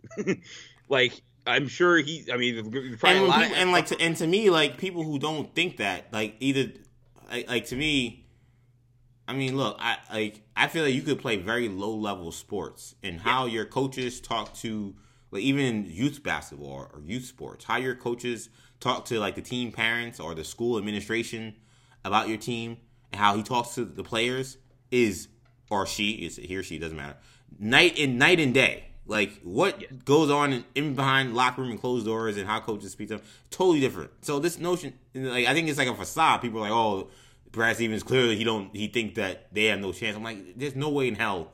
That's what Brad Stevens. That's not his go get him Gipper speech that he's right. giving to the Celtics before he pats them on the butt and they run out there in Barclays. Come on. Yeah. Give him yeah, but, have some give him some credit. Like, come on. Like some of this stuff is not rocket science. I would I, why would I want to play for Brad? Yeah, now if like, you want to argue that him saying that it maybe you want to argue that that it will give the players a sense that maybe he doesn't believe in them and that's what he's saying to me. That's a different argument. This argument that he actually thinks that he's actually gonna that's actually how he feels and that's how he's telling that's how he's gonna approach the series is crazy. It's right. legitimately crazy to me. Now, look from a, from from a matchup standpoint, um, to me, like, look, the Celtics are going at this. There would be more pressure on this team if Jaylen Brown was out there, because they would they would still be playing with Yeah, there would be an expectation that they should compete. Right. That this that every game they should be in it in every game. Now there's the expectation that they shouldn't be in any of these games. No. That you know they that they'll likely get swept and that this won't be a series. And as a Celtics fan, look, I, have seen many a series. Typically, it's against LeBron, where we've had we've been slated to have no chance.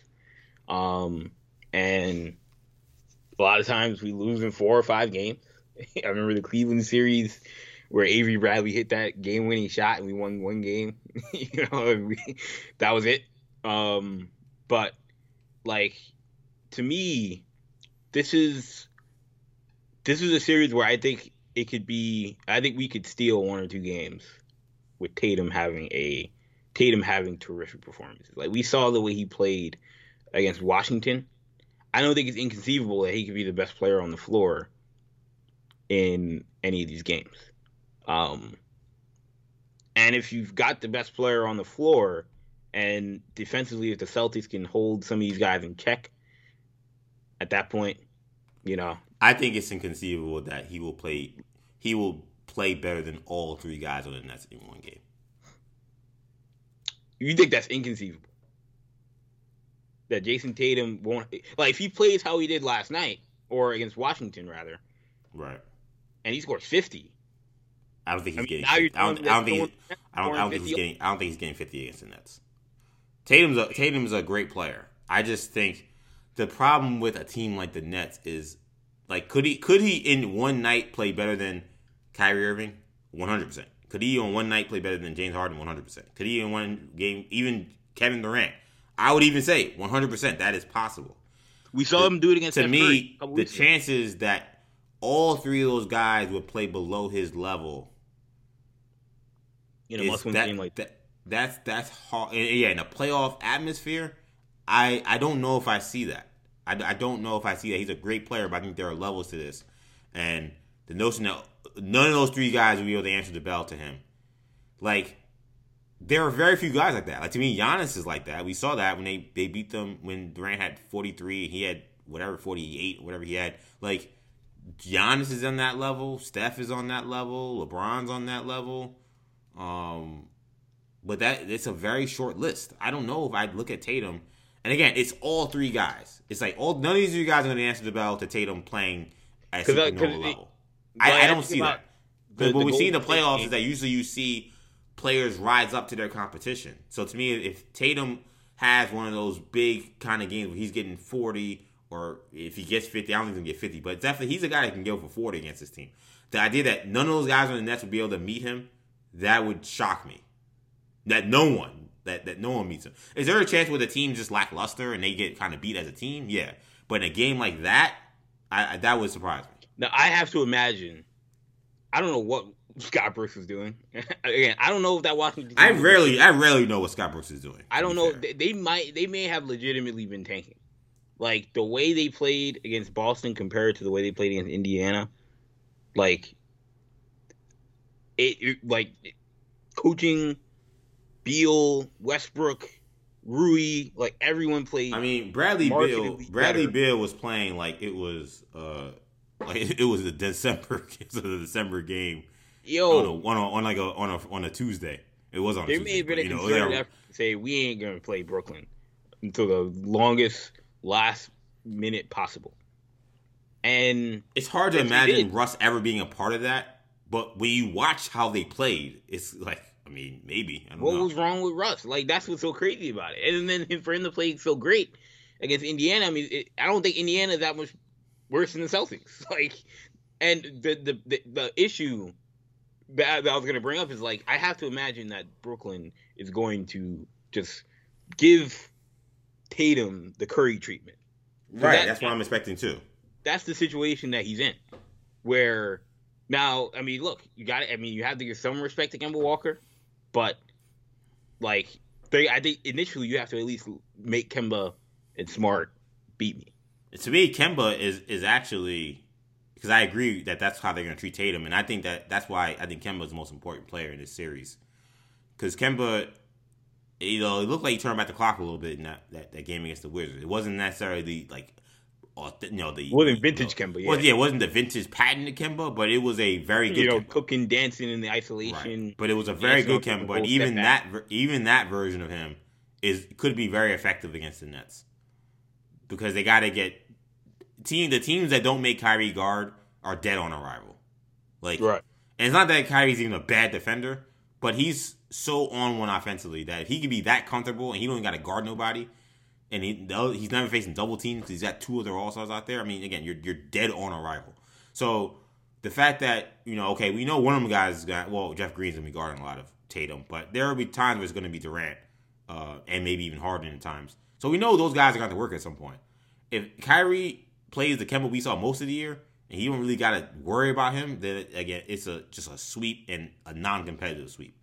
If Ky- if Kemba plays the way he did against the, the Wizards, maybe maybe you do see them compete a little bit.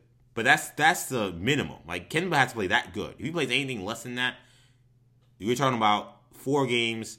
Every game they're to beat by at least double digits. That's how I see this series. I think that the Celtics Tatum, are badly undermanned in this series. yeah, Tatum can't have a bag. Like, he can't even have an average game. Like he's got to go. He's got to get thirty for them to even be in the game. Yeah. Like he's got to get thirty. Yeah, the only he's the only wins the only wins they have they will have in the series is when he scores above thirty points. get- there won't be a game where he has twenty two and they won. That's not going to happen. I just yeah that that doesn't that I don't see and that's that's that's not like if Jaylen Brown was there I wouldn't have to say that I can say look Right, Jaylen yeah. Brown had 38 maybe Right, they yeah. find a way to win I don't know but like without Brown I, I just can't see Kemba going for 30 I can't see Smart going for 30 I can't see anyone else on this roster picking up the slack and getting going for 20 consistently like you know, Fournier has been. I know he's dealt with a lot of a lot of COVID issues since he got traded. Um, but I mean, he hasn't been able to con- consistently give them the offensive output. Payton Pritchard is, you know, he's hot and cold. you know, he may have a he may have one game in the series where he goes off, but you're not going to expect that consistently. They don't have any other offensive any other offensive weapons. So, yeah, I mean, I, I mean, it's very possible this is a four game series. It's very possible. Um, yeah, I, I, yeah, I, I, have, like, I have this as a sweep. Yeah, I can see that. You know, I think they I think they steal one. Um, I, you know, I I think Tatum's gonna have a game where he does have uh, he has another 45, 50 point game. He's had three 50 point games this season. Um, you know, I think if if he has one of those games, you know, then someone on the Nets is gonna have to, or the Nets are gonna have to score 140. Like they're gonna have to they're gonna have to play excellent basketball. To me, like the coaching thing is the only reason why I think this could be a series. Like, and, and whatever that means, a series. Like, why why it may not be a sweep, and a lot of these games may be close because Brad Stevens, I still give him the coaching advantage against Steve Nash, as well as as much as the Nets have a an, ex, an excellent coaching staff. Steve Nash doesn't have the experience of the coach in the playoffs, and at times this season has looked like a rookie head coach. Mm-hmm. And so while this has been Brad Stevens' worst season as a head coach in the NBA, no doubt, he, I mean, as a lot of people like to acknowledge, is most comfortable in this underdog role. Yes. Coaching with his back against the wall, coaching with inferior talent. Let's see what he's got. Yeah, I mean, he, yeah, we're gonna have to learn one way or another. This is indeed where he's most comfortable and he's able to do something because this is as tough as it gets in terms of a challenge. Um, I do want to talk about uh, the number one seed in this uh, conference, the Philadelphia 76ers, and their matchup with now the, the newly minted A seed, the Wizards. Um, this is a weird series to me. It's weird because we have a lot of respect for well, I don't know. I don't know if we have a lot of respect, but at least we we acknowledge the the clear star power the Wizards have with Westbrook and with Bradley Beal, and they certainly showed against the Indiana Pacers, who were on one two three Cancun in that last game, that if a team doesn't come out ready, those guys can really hurt you. And the Wizards have had the second best record in the East since like April 6th, April 7th. The only other team with a better record is the Knicks. So they've played great basketball, and they seem to have found their niche in regards to the rotation of players. Though again, Scott Brooks can be a little weird, but Daniel Gafford has come in and played a really, uh, really good basketball. Uh, Robert Lopez, Robin Lopez has played well. They've been starting uh, Raul Neto, which seemed weird to me, but um, having a secondary ball handler out there with Russell Westbrook has been a decent um, you know, a, pretty good match. So they come into this series against Philly, and I think with you know obviously they have house money, and I think we think that Philly is by far the better team. But kind of like we talked about that to me, th- this series is kind of what the Net Celtics series should be if Jaylen Brown's out there. It's this idea that while this team is clearly inferior, like they have two guys where could they could conceivably play better than Embiid in a game or two, and it's like, yeah, possibly, but is that enough to really make it a series? And could the Sixers even win if one of those guys outplays Embiid? And that answer is also yes. So that's kind of ends up being the problem, I think, for for Philly. But Washington will have the bigs to throw at them. I mean, they play three big men regularly. They play Len, they play Gafford, they play Lopez. So they'll have the fouls, they'll have the um, not that you want to put Embiid on the line, but you'll you'll be able to to waste the bodies on him. So in some ways, they're maybe better equipped than most teams to go up against the guy Embiid. They'll have fresh guys to throw at him. But uh, do you see Washington have any chance to compete here? Do I see Washington having any chance to compete against Philly? Um, honestly, I don't. And I mean, do I think that they have I think they could do what you know the Celtics could do, which is you know maybe they'll win a game. I think these some of these games could be close, but I just feel like, I mean, we saw Tristan Thompson be a problem for Philly at times. I mean, for Washington at times in that game uh, uh, a couple nights ago. Um, I just feel like Joel Embiid is going to be well way too dominant for this team to con- to consistently.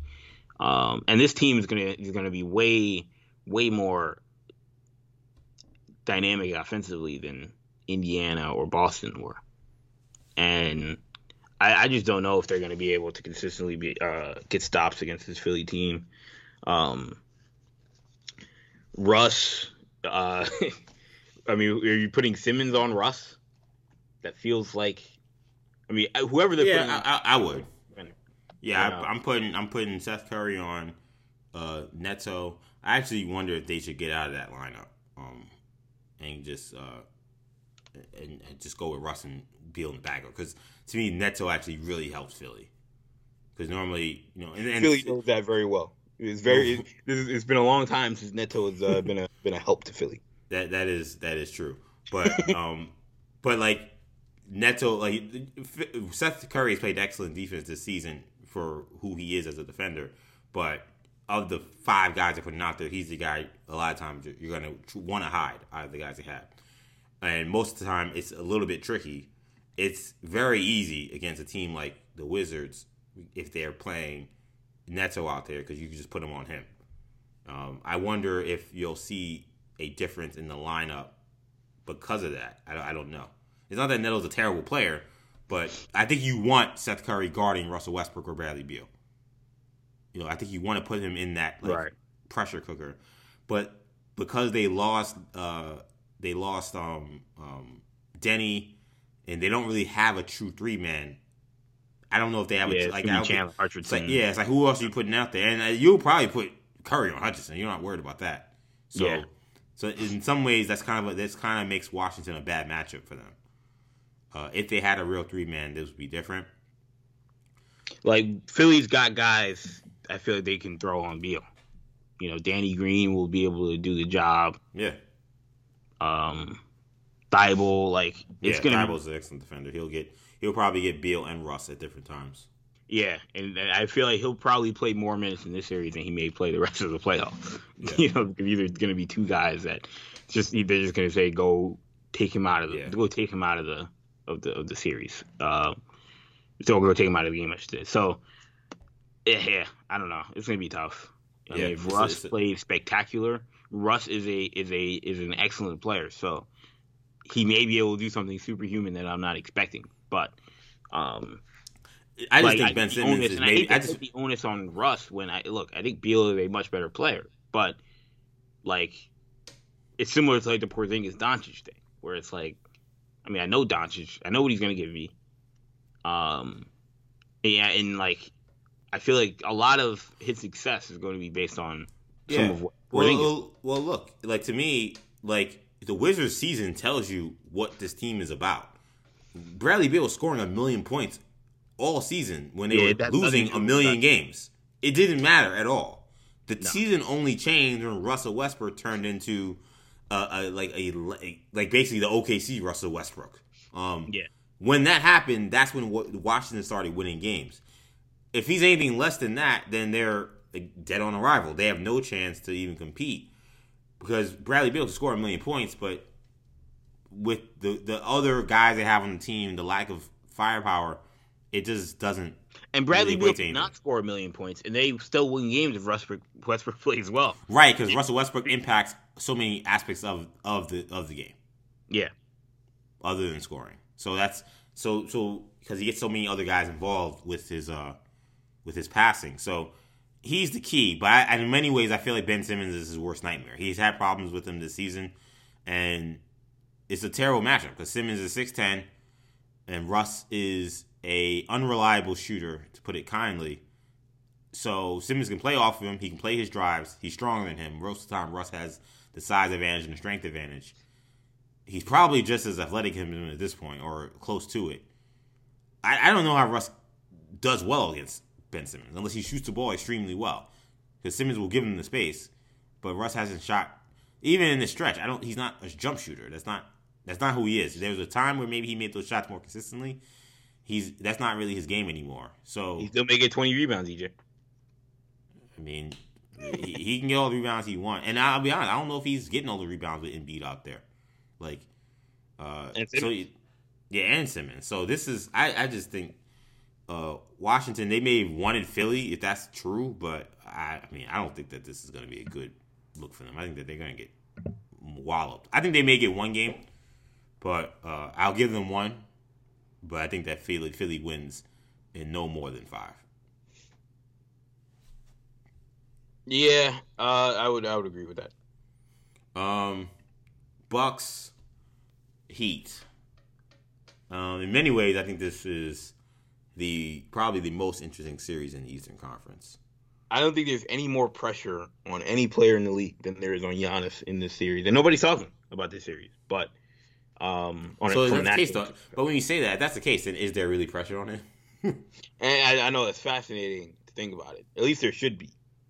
I agree, there should be.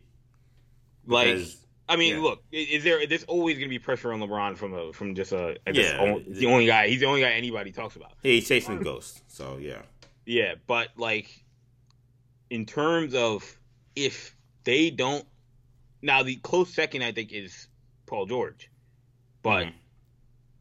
if if Giannis does not play well and they don't win this series, our entire opinion of him as a player is going to be shaped by what happened. I think he's the only player in this in in the in the, in the playoffs that we could say that about yes, I this with that. one series. I mean, of course, like even even the guys in Brooklyn, like I mean, look again, we're not gonna lose to Boston, but like you know, like even if even if they didn't play well, like it's like you know, I mean, these guys have rings. I mean, Harden, I guess, but like you know, he's also playing with Durant and Kyrie, so he's not gonna get all the And I way. think there's I think there's some aspect that like the Nets have been hurt all season. They haven't played together.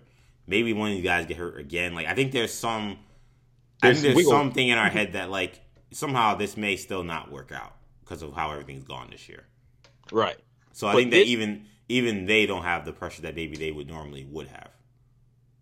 this like and I think Philly also has some pressure as well.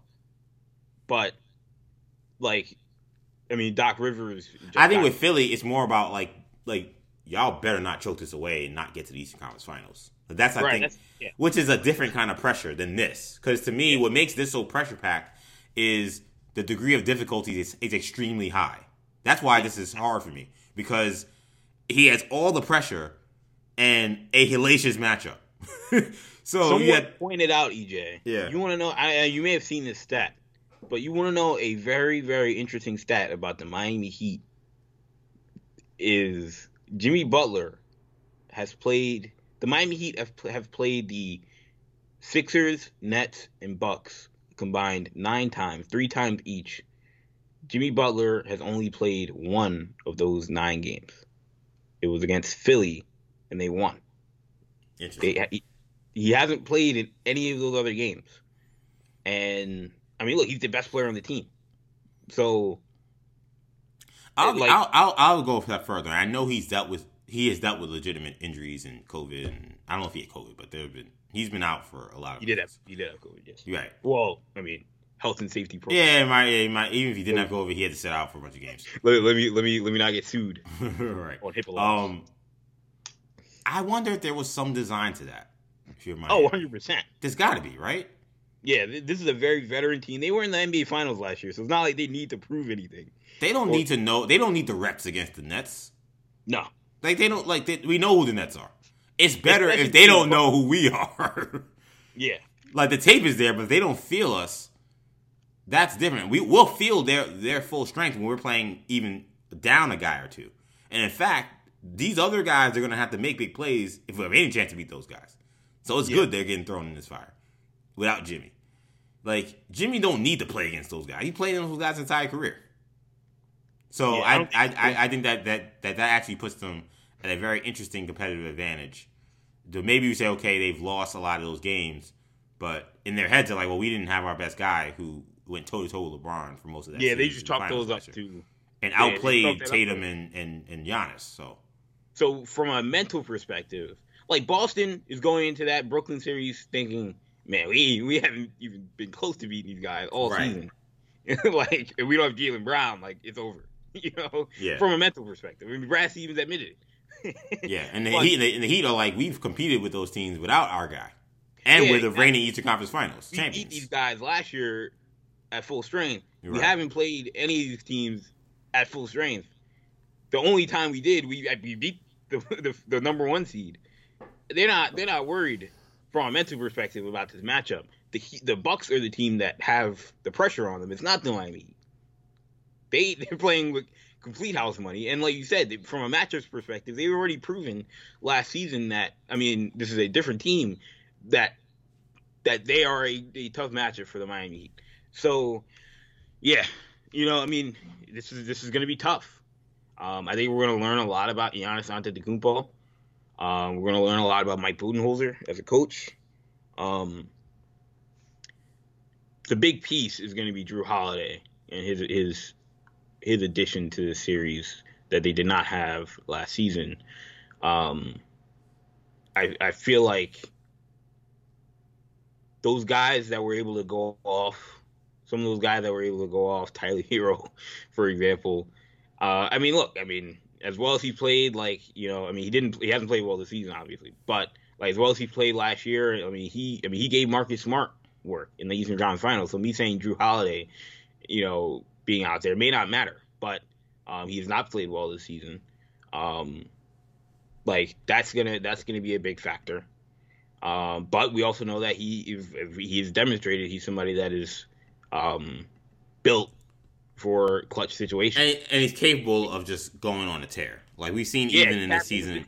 And we say, I mean, we say he hasn't played well. He's played. I think he hasn't lived up to like the expectation after what he did last year. The percentages um, have, have been shaky. Yeah, he's shooting forty three percent. Like it's not, it's not terrible. Like he's he's played okay. It just hasn't been any. There hasn't been the growth maybe you would expect. Where you expect, okay, you did what you did last year. Next season, these yeah, numbers will come up he, he's plateaued this season. I'd agree, but he's still shown that he can have major games. I've seen him have those big games, and he's definitely obviously shown he can do that in the playoffs. So that's where there's concern. Like again, the degree of difficulty is is high, and what I've said all season and why this series is so interesting is they got they got Holiday, who's a major upgrade from what they had, but I still don't feel like he really solved any of the most of the issues they had in that series with with the Heat yes, they had issues guarding some of those guys, but it wasn't necessarily their defense that was failing them. Like it was late game offensive execution, and yes. what they lacked was true floor leadership.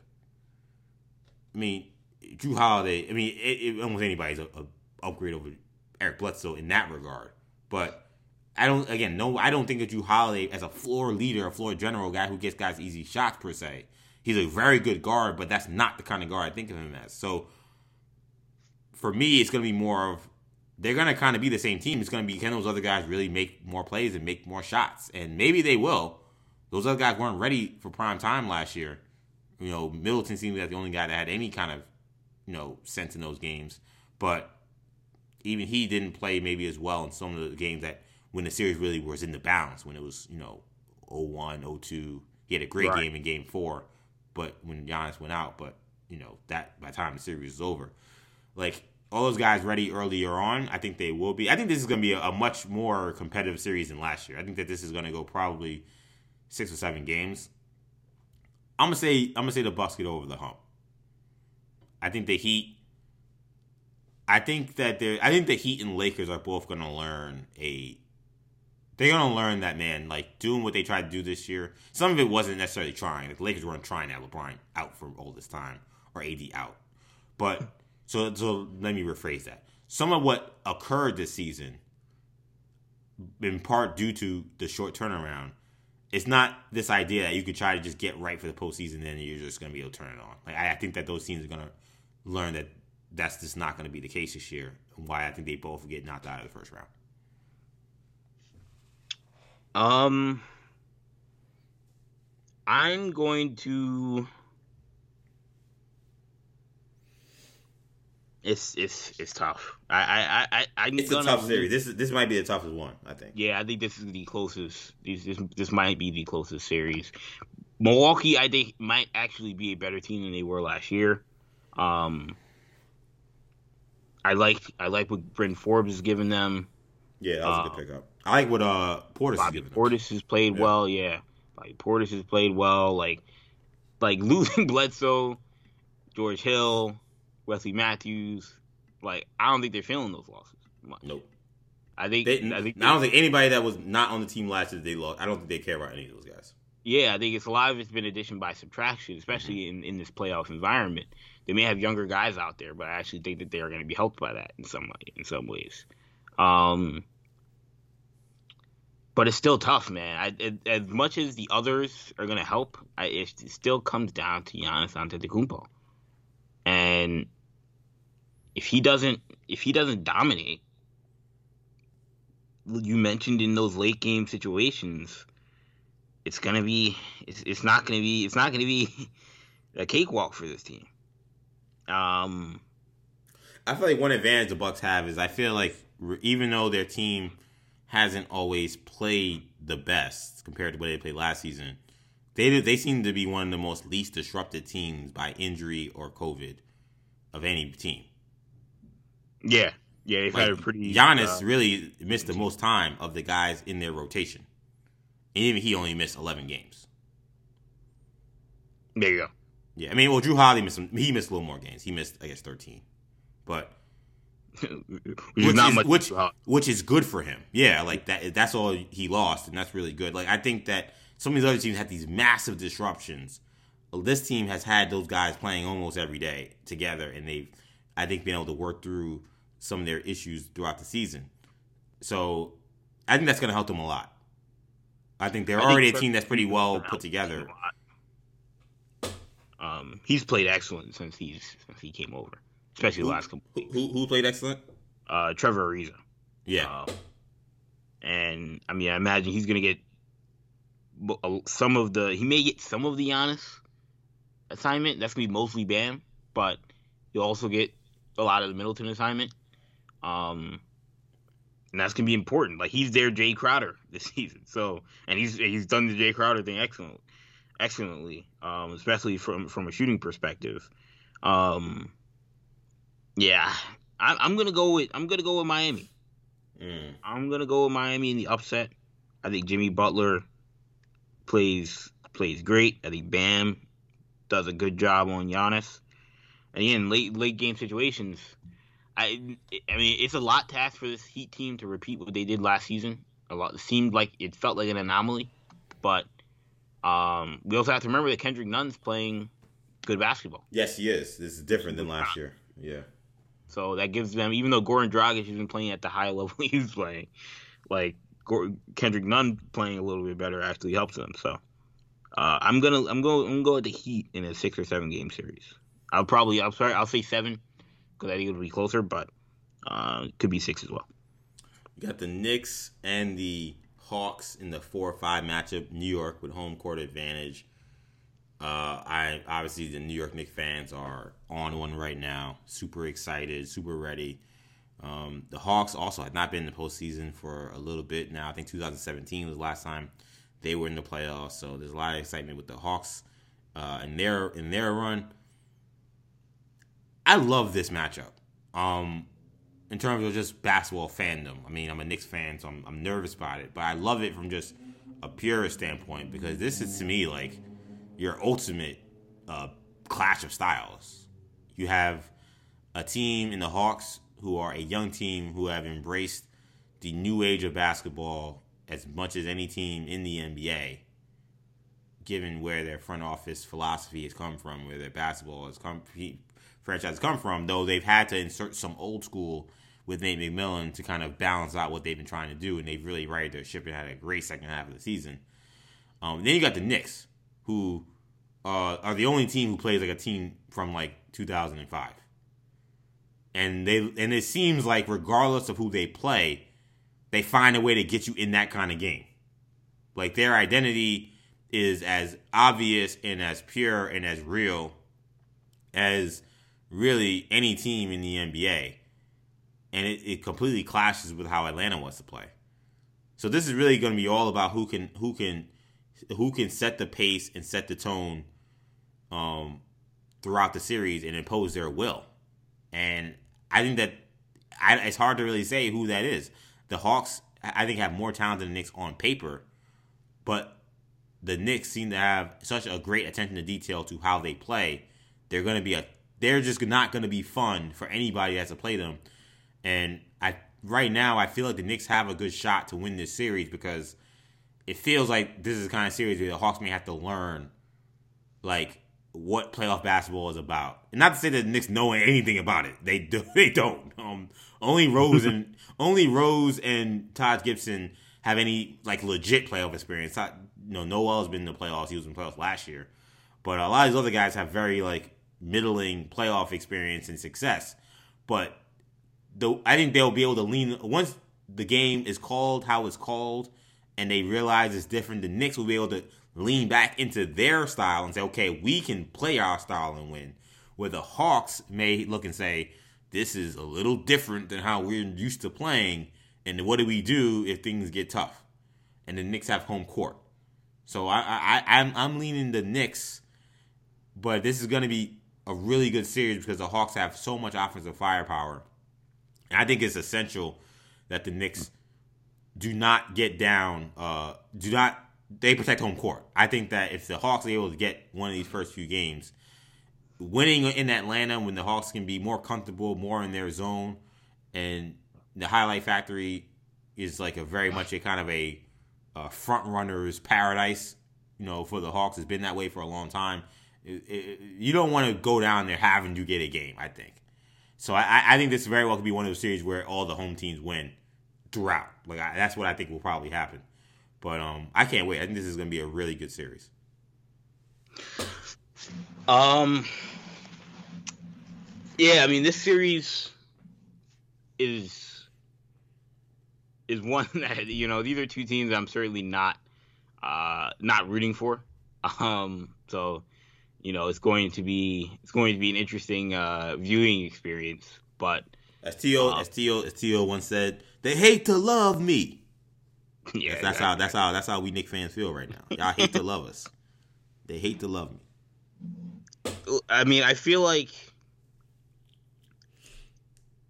for the Hawks, the key is just going to be trying to contain Julius Randle. Um, and I mean, look, DeAndre Hunter and John Collins are going to have a lot of that, a lot, a lot of, a lot of the time on Randle. and though they're probably two pretty decent guys to guard him. Um, I, to me, I just I, I feel like the Hawks the Hawks control their own destiny in this series to some extent, as well as the Knicks play defensively. If the Hawks can make shots, like, and if which they have guys obviously that can that can really shoot it. It's just this is a different situation. Yeah, um, it's different. Different, guys aren't consistent. Yeah, different atmosphere, different pressure, and you're talking about the number one uh, three point defense in the NBA. So looks, exactly. the looks you may get against the Pistons and you know the you know the, the Kings, you're not going to get against the Knicks. Yeah, and that's what scares me about this Hawks team is that they don't have many guys that can go get theirs. Um, you know, Bogdanovic can do it to to an extent, um, but I don't really want him relying on that. Obviously, Trae Young can can do that, um, and he's gonna have to play well, and we'll see how he plays in this series. This is a, this is a huge, a huge moment for him. And, um, I, and I think that it's going to be, you know, I saw someone who covers the Hawks talk about it recently. I think it was on, um, I think the, the putback on SNY. Shout out to Chris Williamson uh, Ian Begley.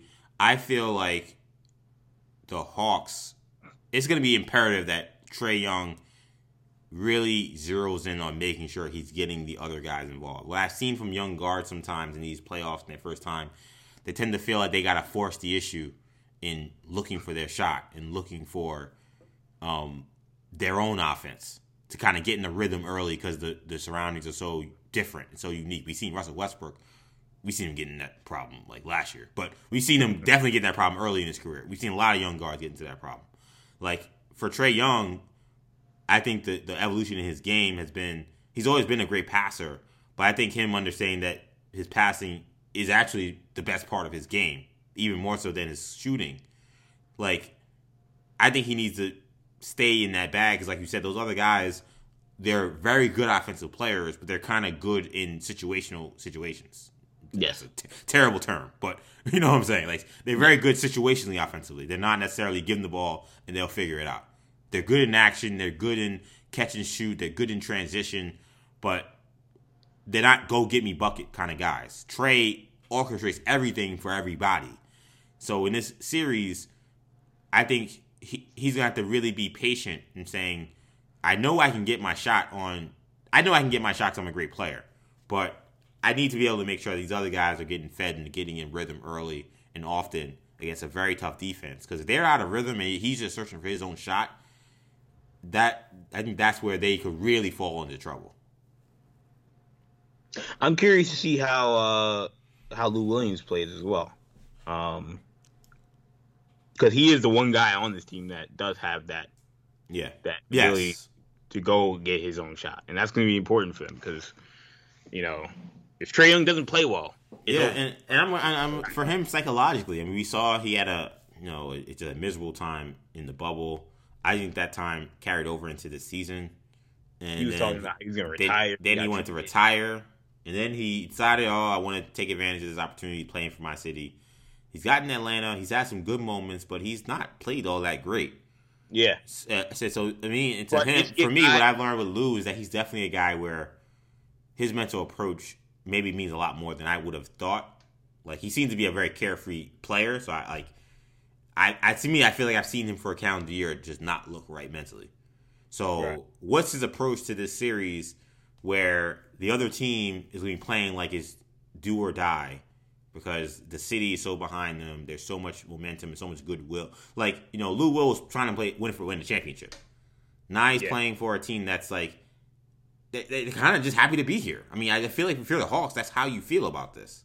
Like, and it's not to say that you know they're not going to try to win, but with New York and just like where the energy is with the the franchise, I think this is this feels like life or death. You know, I don't think it feels like that for the Hawks fans or the Hawks team. I think this is a wow, a great step for a young team that's heading in the right direction. Both teams, in some ways, are kind of similar, but just the energy around the organizations are different because of what this means for each team. For the Knicks, I think it means everything. I think for the Hawks, it doesn't really mean that much. I think just getting here was what mattered. So for him, not being in that mindset of playing for a championship, is he all there? Like we know, talent wise, he can be a, a very dangerous player and a tough player for the Knicks to handle in this series. But if he's not in that mental space, I, I wouldn't be surprised if he checks out most of this series because I've seen him do it this season. I saw him do it in the playoffs last year. That was when he was playing for a contender. Yeah. Now I think the key for the Knicks, well, Randle's going to go off. He's he's going to dominate. I mean, he's he's a great player. Um, I think R.J. Barrett is going to have a really nice matchup in this in this series. I mean, assuming like I mean, look, look, DeAndre Hunter is just on him. It won't be a very nice matchup for R.J. Barrett. But if he has a lot of time where Huerter and Bogdanovic are trying to check him, that'll help him. Um, and if he plays really well, Yeah, The Knicks even, to play even really Cam Reddish, who who is who is actually a pretty good young defender, but I mean he's very comfortable against Cam Reddish. That's the guy who we went against a lot. Yeah, exactly. That's not gonna scare him. Um, like that, like when RJ Barrett plays well, the Knicks tend to play well. They can win without him Yeah. playing well, but uh, it's gonna be a lot yeah, easier when, for them. Yeah, when he's playing really well, they're a very tough team to beat. yes, yes, and You know? and he's erratic, you know, at times. Yes, like, yes, he is. You know, so we'll we'll see how that moment we talk about a young player like like this is going to be his first playoff game, and we've seen RJ Barrett throughout his career um, force the issue sometimes. Mhm. Um, we'll see if he plays within himself, and when he does, he's he's a dynamic player. Um, so it'll be similar, similar kind of thing with Trae Young, where you have to watch it on both sides. Um, but Randle has to be the engine that stirs, or the straw that stirs the drink, the engine that that that, that runs the car here. Um, he's, um, and as long as as long as he if he's giving you you know twenty five and ten, it's it's it's gonna be tough. It's gonna be tough for the Hawks. I, I, almost feel like to me, even more than Randle and and I mean Barrett is a big X factor, but I think he may be second to me to even to Derrick Rose because the right. the, the, the Hawks are gonna the Knicks are a great defensive team, but the Hawks are gonna have games where they score a lot of points. Just, yeah, your defense is not gonna be perfect. They're gonna be games where they score of points. And the Knicks are gonna win the series. They're gonna have to win one or two of those games, and the Knicks have become a much better offensive team as the year has progressed, and the major the, the what makes them will go with them for them going from a below average offensive team to a above average offensive team is Derrick Rose. If Derrick Rose is playing at a high level, they go from below average to above average. And above average with their defense beats a lot of teams. And they're gonna need him playing at that uh, you know, six man of the year level, which is where he's been, you know, he's one of the finalists for the award this year. Uh, I think he's going to be super crucial because just like you said, RJ Barrett is going to have some favorable matchups. Derrick Rose is going to have a lot of favorable matchups. I don't see anybody yeah. on the Hawks roster that I feel like can guard Derrick Rose. So, I mean, to me, he should be averaging 16, 17 points in this series, at least. Like, and they're going to need him to score like that. And when I talked about LeBron going up against Phoenix or LeBron historically when he goes against other teams and he looks at these guys, the, the young, the younger guys, like Derrick Rose isn't gonna be scared of anybody. No, not at all. Yeah, he's gonna look at every single one of them and say, "I'm that's baby. I'm Derrick Rose." Yeah, like none of these guys are on my level. Like, yeah, right. Trae's a nice young player. John Collins is a nice young player, but I'm Derrick Rose. Like, you know, and he, it, talking about, I mean, Derrick Rose is a guy where his confidence has, has obviously been in and out at times in his career, uh, post injury, like, and it's been at all time high this season. Like, mm-hmm. going up against, if you, I mean, if you, if you had to see Kyrie and James Harden and Durant for a series, like, I don't know if he would have looked at it and said, I'm Derrick Rose. Like, I mean, it's tough. You, Kyrie's hitting crazy shots and doing crazy stuff. Like, this going to take anybody's confidence. I've seen you know, I've seen that happen to a lot of guards that that are you know scrappy or um, mm-hmm. sometimes play with a lot of confidence. They could have that ripped away by a, a great other point guard. Maybe Trae Young is that guy, but I don't think he's gonna be scared of Trae Young. I think he's gonna be very very confident. And again, defensively, he's not gonna be able to present any challenge for that girl. So the key or the question is just gonna be the the, the Capela rim protection. You know, will how well can Derrick Rose play? Um, with Capela in the paint, and Capela's obviously one of the best rebounders in the NBA. How does how does that impact um, the game? You know, look. Think, also, if you're gonna talk about Capela's defense, we gotta talk about Noel, who like leads the blocks. Exactly. Um, you know, he's played great. I also feel like this is a game of second units. Like, like to me, you know, the Knicks' second unit has been a real strength of the team, especially when they've been at full strength. But I think it's also just the one of the the Hawks have one of the best benches in the league. Right. So that's going to be key too, because you're coming in with Lou Williams, you're coming in with Huerter, Gallinari. Those guys can those guys can really hurt you. Like, and the Knicks have guys Quickley and um and, and Alec Burks who's had a great season and it seems like he always plays well when he's healthy. He, he's had issues with COVID and ankle and other things. Um, Obi Toppin's starting to come along. I, I think this is also going to be a series where the where the where the second unit is going to be crucial because both teams basically play ten guys. Like I think you know I know Thibodeau is kind of notorious for shortening rotations, but I don't I don't know how much that's gonna happen. Like I mean it will happen a little bit. I think he'll probably lean on Randle and RJ probably more. I mean he's leaning on them a hell of a lot already, but I think they'll probably play almost forty minutes every night. But I think that those other guys will get time and significant time. And what we've seen from the Knicks is, you know, they have a starter in Payton who almost isn't a starter because he starts the game and then he plays very, very little minutes the rest of the way. So bench play is going to be crucial in this series for both teams. Um, I'm leaning Knicks. Like I said, I think it's going to be seven. I think it's going to be a home. I think home court advantage is the difference. I think these teams are razor close. Uh, but this is also going to be a very fun series to watch. Where, where are you leaning on this one? Um. Hmm. This is a tough one, man. I'm gonna go. I'm gonna go Hawks in seven. I think Nate wow. McMillan, man. Uh, first of all, he's got to get a contract extension. Um, they're kind of messing around. that man's trying to get paid. I don't know what. I don't know. Travis Schlenk's kind of sleeping and hasn't said anything, haven't done anything about any Nate McMillan contract. But, um, but yeah, you know, I, this this this is going to be a very close series. You're talking about, in my opinion, the most interesting, most fun coaching matchup with Tom Thibodeau versus Nate McMillan because, it's, like you said, it's kind of a throwback. Yes. Um, these know, are two guys who these are two guys who know each other very well and coach together on Team USA. There you go. Yes, and the yes the the, the um, with Mike D'Antoni, right, and yeah. Coach K. Um, so yeah, you know, I mean that's gonna be uh, that's gonna be an interesting series uh, or an interesting coaching matchup to, to follow. But yeah, I just I feel like a lot of it is going to come down to the Atlanta Hawks and how well can Trae Young play. As much as that pains me as a Knicks fan, I, I really do agree with that. I think the series does come down not, to the Hawks. Well, the Knicks may be able to scheme up something that just you know takes him out of it. And if he is, like Hawks have zero. This is gonna be a very quick series if Trae Young doesn't play well. But I mean, I think Trae Young's a very good player, so I, I you know, it may not be as easy as as, as, as we think. Frank Ntilikina may be a guy that has to play a lot of minutes. Um, I, have t- I've said multiple times. I think that Frank Ntilikina should start. I think that with Payton doesn't give them anything, and not that like Frank isn't a good point guard, but at least he can defend. Yeah, and just let Julius Randle and RJ orchestrate the offense for the first five minutes before Rose comes in. If, if like I, I understand why they want Rose come off the bench, I'm not really fighting about that. I even understand why Quickley's come off the bench. To me, Payton doesn't provide anything, so what's the point in keeping them out there? I, I think I mean Young normally kills Eric Pay- Elfrid Payton, and I'm kind of scared he's going to do it again.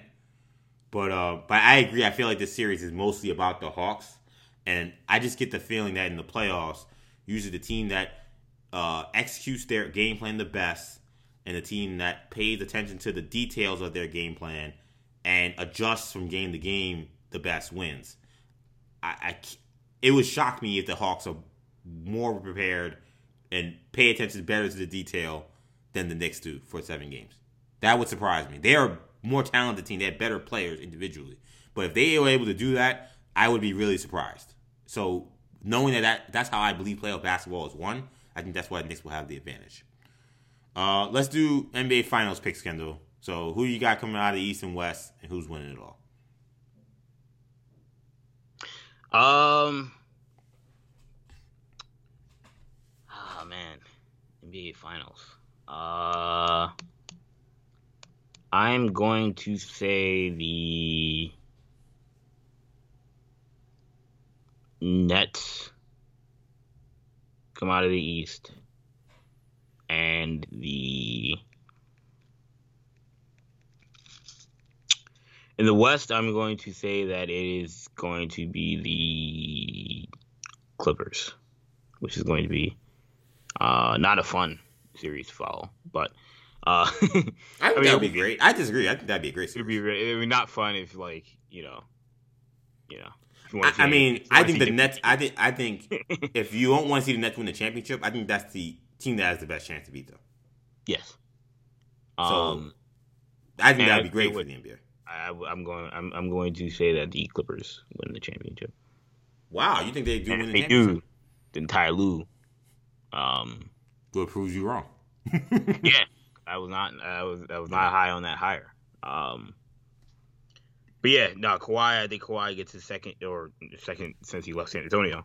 Um, and I think they get one. Now, with that being said, I also think it's very, very possible that the Clippers lose to the Dallas Mavericks. So, I like. It's That's the thing about a lot of these finals contenders. Lose. Like, I'm not filling out a March Madness bracket. Like, if I was filling out a March Madness bracket, I, am no way am, am I picking the Clippers to win a championship because they lose in the first round. That's that's what's so crazy about this playoff bracket, though. Is I feel like besides the Nets and the Sixers, I feel like every team could lose in the first round that I think can win a championship. Yeah, it's pretty. Every nice. single one. So like it, it's like and, and the big thing. I mean, the Nets and Sixers are legitimately great teams. Like I, I've know been what? high on Sixers all it's year. I'm gonna go Nets over Jazz. What?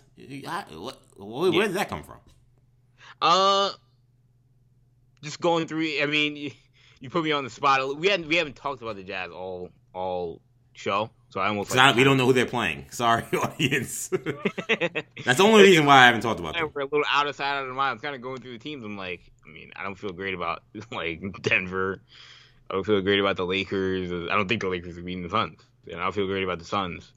But yeah, I mean, I think the Jazz are actually gonna are actually gonna come out of the West, if I'm- assuming Donovan Mitchell's healthy. Like, I'm very concerned- yeah. that I feel very confident we'll come out of the first round, regardless of who they're playing, and you know, after I that, I don't feel that way about the Jazz. I think they they're, can the- they're, the, they're the one seed in the Western Conference, but I, don't think they'd be able to beat the Nets in a seven game series. So, yeah, I, I think I think the Nets are going to win a championship over the Utah Jazz.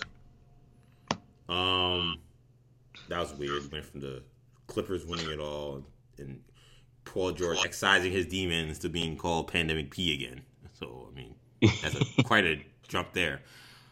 I'm gonna say we'll see the Nets versus the Phoenix Suns in the NBA Finals. I'm gonna say the Oh, Nets. wow. I'm gonna say the Nets win in six. Because once the Suns, if the Suns can get past the Lakers, I don't think I think they think they could beat anybody. Like that, to me, for me, I think what the only thing that stops me from like, the only thing that would stop the, the Suns to me is them just not being ready for what playoff basketball is about. Because the talent, I think they're the most talented team in the Western Conference, in my opinion. I think when team, not superstar, who is the best star? I'm talking about team. Who the guys, the team playing seven, uh, well, eight or nine guys, ten guys in a rotation. Yeah, I think the Suns they have less guys who I say that guy's a duck in the playoffs. It's just I haven't seen them play. That's the problem. But like Paul, Booker, Bridges, Jae Crowder has been a big time player. Ayton is a great center or very good center. Cam Johnson, very high on him. Sars has been a little hurt, but he's a good player. Um, the only thing, though, to me, the, the only thing about the Suns that scares me is just their their backcourt on Yeah. off the bench. Like it's, you know, Jevon Carter's a great defender, and he's turned into a really good shooter too. Um, Cam Payne's had a great season, but you know, what are those guys in the playoffs? I had no idea.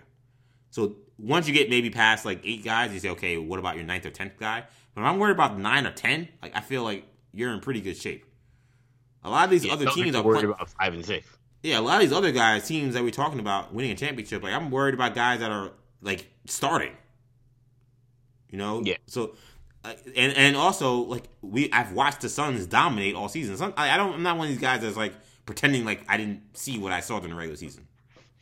That's because, that, just because that's they're the Phoenix Suns, they've been terrible. I'm not gonna just say, oh well, them being 30 games above 500, that was a mirage. They're clearly a very talented team. So I'm not. I I think that that again, know, Dallas has guys that I'm not sure about. The Lakers have guys in terms of health that's concerning. Um, Utah. I mean, I, I again, I think that the the the Suns, top to bottom, you can make the case of the most talented team. So I, I, I think they're getting walked by the Nets, though. I don't think they have any chance to beat them, but they'll probably lose in like five. But that would be my finals. What what I mean, what do you what what concerns you about the Jazz? Because again, they're the they're the they're the one seed. Um, and Donovan know Mitchell. It's, it's, it's Donovan Mitchell. I mean, I, I, I, it's I don't. Uh, can you think of a team time where a team didn't have their undisputed best, definitely best offensive player? I would say I think he's undisputed their best player, but maybe yes, Someone, some, someone may make an argument for a Gobert. I'm not making that. To me, their undisputed best player, who didn't play for a month and then just showed up in game one. Like I, I've never seen that team win a championship or even get to the finals. And I've been watching basketball for 20, I say consistently, like 23, 24 years at this point. It's a lot of NBA teams, a lot of NBA championship contenders. I've never seen a team, their star player missed the last month of the season and he just showed up in game one and everything was fine. That just I hope to God it is because I, I don't want the Jazz season to feel like it ends on something like that, or that him not being you know 100 percent or not being in rhythm. But it's like it's just like I feel like it's one of the first things you learn watching this game. Is that playoff intensity is super different. You can't just drop a guy in who hasn't played in a while and just think it's going to be fine. It's not the same, but it's like thinking about what Jameer, you know, when they're going to just put Jameer Nelson out there, having not played in three months, and told him you're starting in the NBA Finals. Even though the guy was an All Star, had a great season, it was ridiculous because yeah. it's like there's no way this guy you could just drop him in, and and he was the third or fourth option on the Magic. We're talking about the best See, player on the I Jazz. Think, I think Jazz will be able to get by the first round without uh, Mitchell at 100. percent Man, if Steph Curry's out there, they're gonna have a lot of problems if Donovan Mitchell's not 100. percent I'm telling you right now. Like, yeah. I can't say that. I can't say. I think. I mean, and I mean, it's, it's gonna sound crazy to a lot of people. I think Jordan Clarkson is gonna be able to pick up a lot of that slack. I mean, he has already. I mean, no, Clarkson has played great. I don't want. I, I I I agree. He's had a great season. I think he's gonna play great in the playoffs. But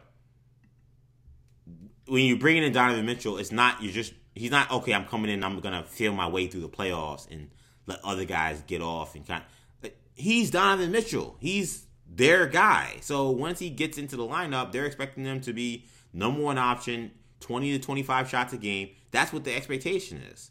But if and you don't got what, it, you don't got and, it. But that's how he plays, though. Like my thing is, even if the, even if you don't got it, he gonna try. He's not one of them hmm. guys that's like, oh, I'm gonna be passive. Like he's not useful if he's passive like that. So like a, maybe a different kind of player, I'd feel a little bit better about it.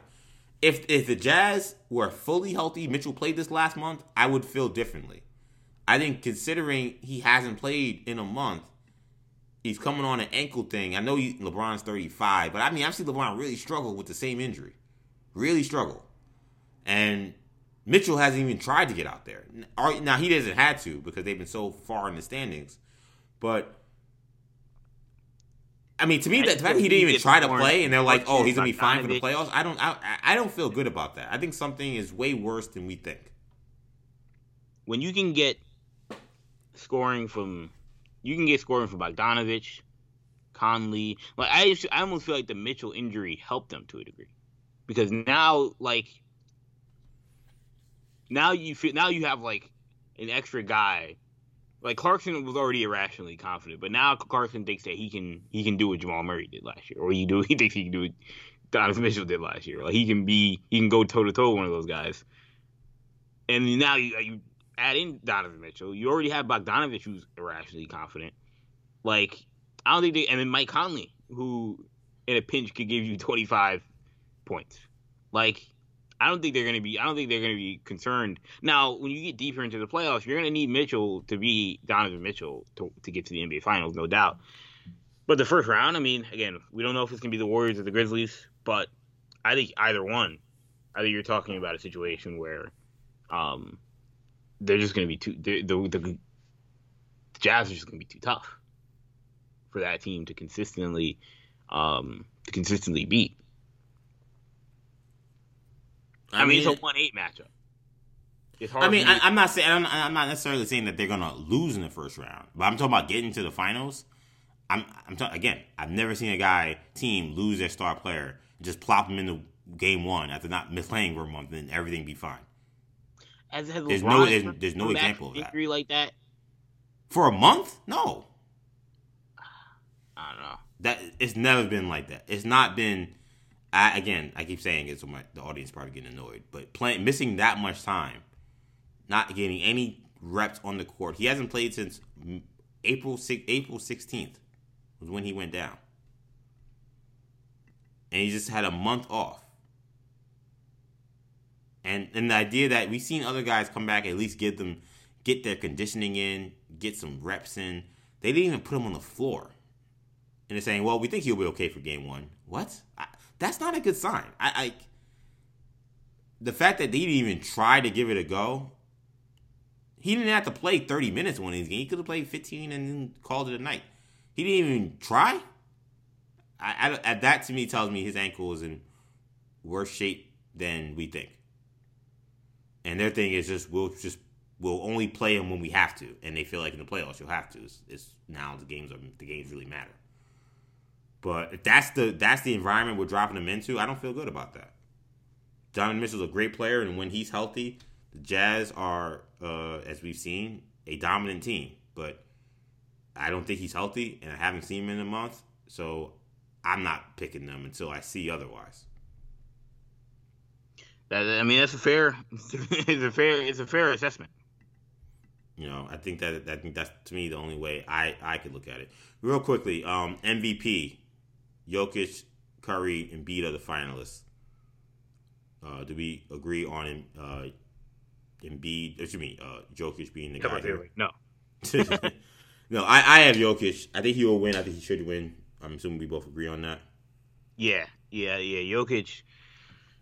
There was, there was, I think, real debate, real logical debate, two a month. I would say about a month and a half ago about whether or not Jokic, uh, is the MVP. I think he he was probably the leader in the clubhouse, but there was reason to believe that other guys, you know, could catch him. And Murray gets hurt, and there was real concern about all right, if Nuggets falter, like I don't think Jokic is going to win this, and they they haven't they really didn't falter at all.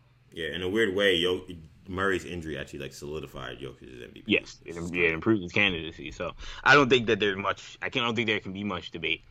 Um, Curry made it interesting for himself. He wasn't in the conversation at the time, and now he mm-hmm. is.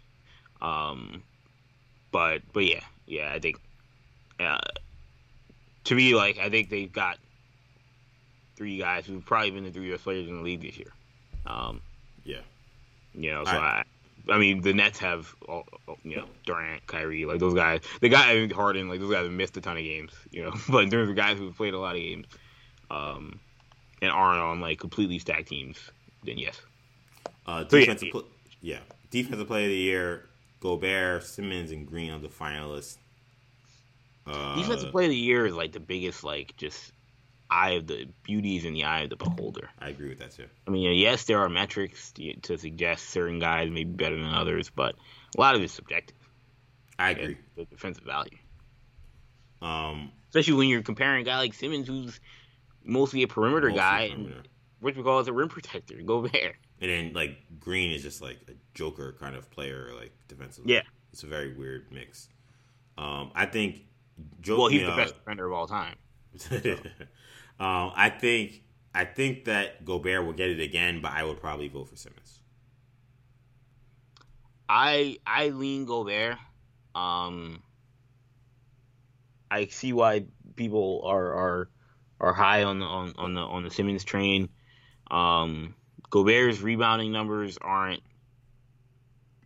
they you know I think they're a little they're probably a little bit overrated, but he I just I still think about the way he changes the game, um, and his defensive impact, um, at the rim is is is so high. I, am gonna I'm gonna stick with Gobert and the way the Jazz play defense, um, when he's out there. Rookie of the year, LaMelo Ball, Halliburton, and uh, Anthony Edwards are the uh, the finalists. Um, this is kind of a weird. This was a weird year for the rookies, given how everything went down.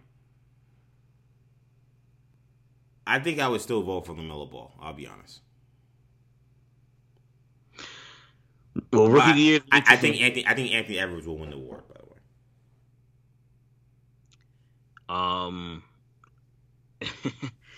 it's tough.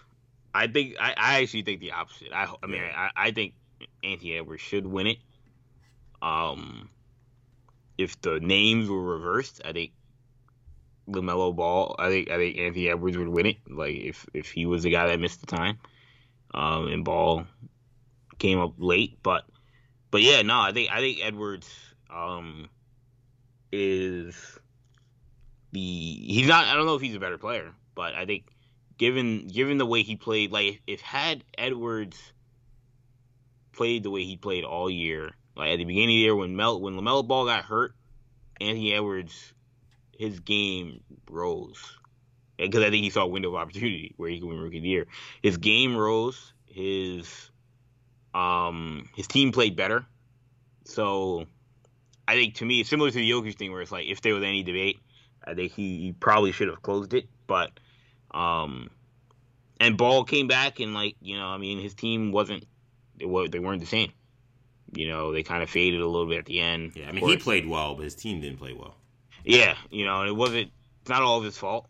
Gordon Hayward was not there for a lot of you know the end of the season, but um, you know they were in a playoff race, and if we were using the argument of well, you know, his team's his team's better, like yeah, I mean his team's better, but and and overall, I guess they're much better than Minnesota.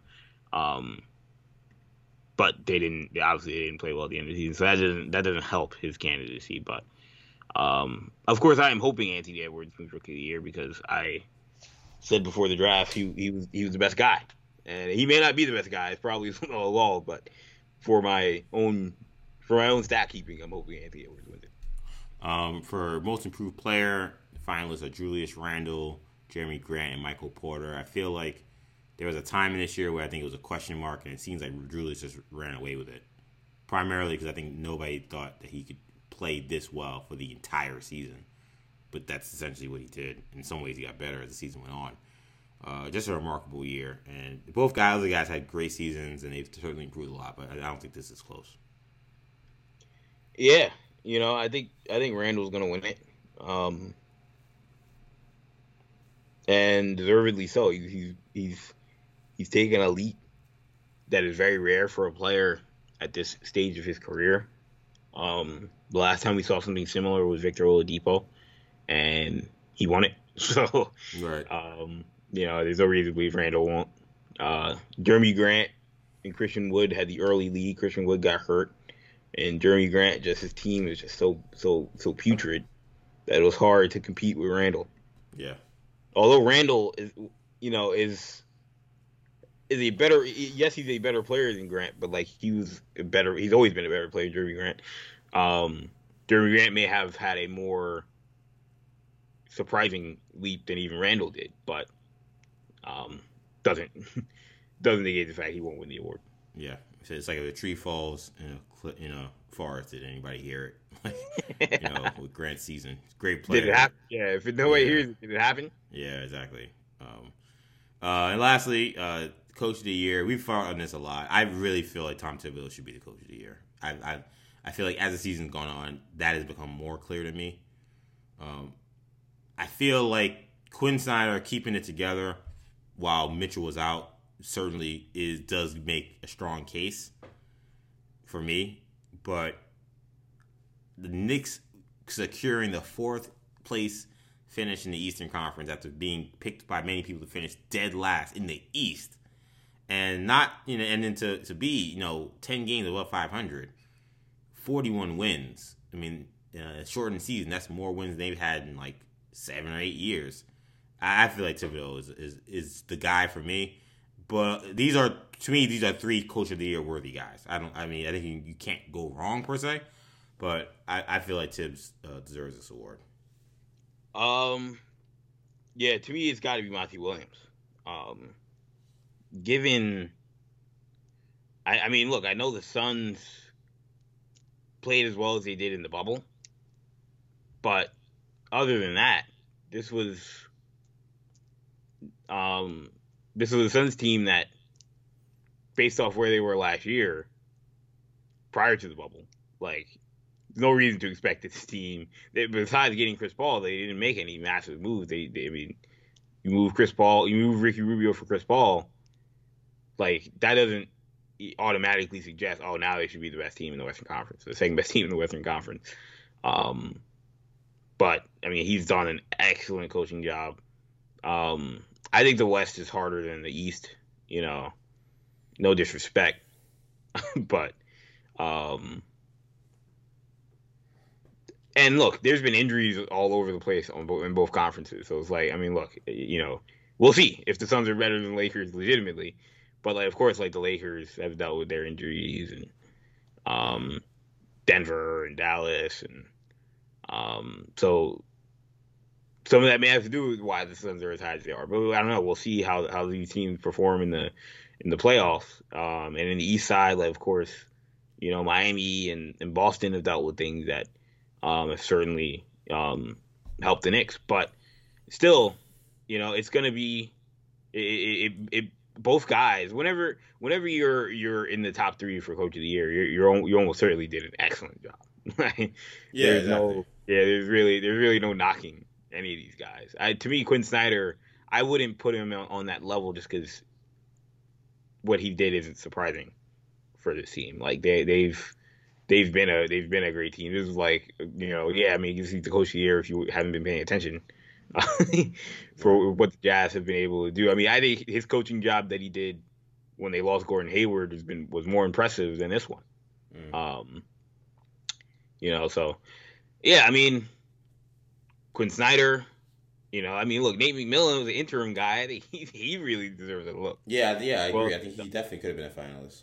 you know, and, and that would have been a very rare occasion. So, yeah, I mean, there's a lot, a lot of great coaches around the league. I, I mean, I always say there's there's about seven or so coaches that are legitimately elite that that make that really make the difference for your team in an NBA season.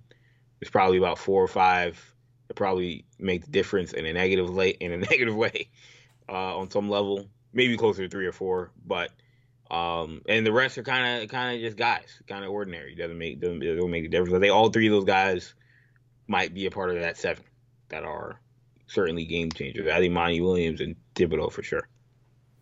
All right, well, that's going to do it for this edition of the New Generation Sports Talk podcast. Man, I know it was an extended edition. Hope you guys enjoyed listening to this one.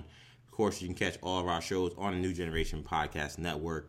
It's Apple Podcast, Spotify, SoundCloud, Stitcher, and TuneIn. Also, be sure to check us out on YouTube, New Generation Media. We're about to rev up some major NBA draft coverage. So, um, of course, we'll be talking playing playoffs in this podcast. We want to catch that draft stuff. Make sure you get onto that YouTube channel. Once again, give us a subscription. New Generation Media. Uh, follow us on uh, social media. Facebook, we're on New Generation Media. We're on Twitter, uh, New Generation Pod, and on Instagram, New Generation Podcast. Uh, you can find me uh, on Twitter, EJ underscore Stewart, Instagram, Action EJ. Ken can be found on Twitter at NewJenKen. Thank you guys so much again for checking us out. Kendall, I'm EJ. Take it easy, guys.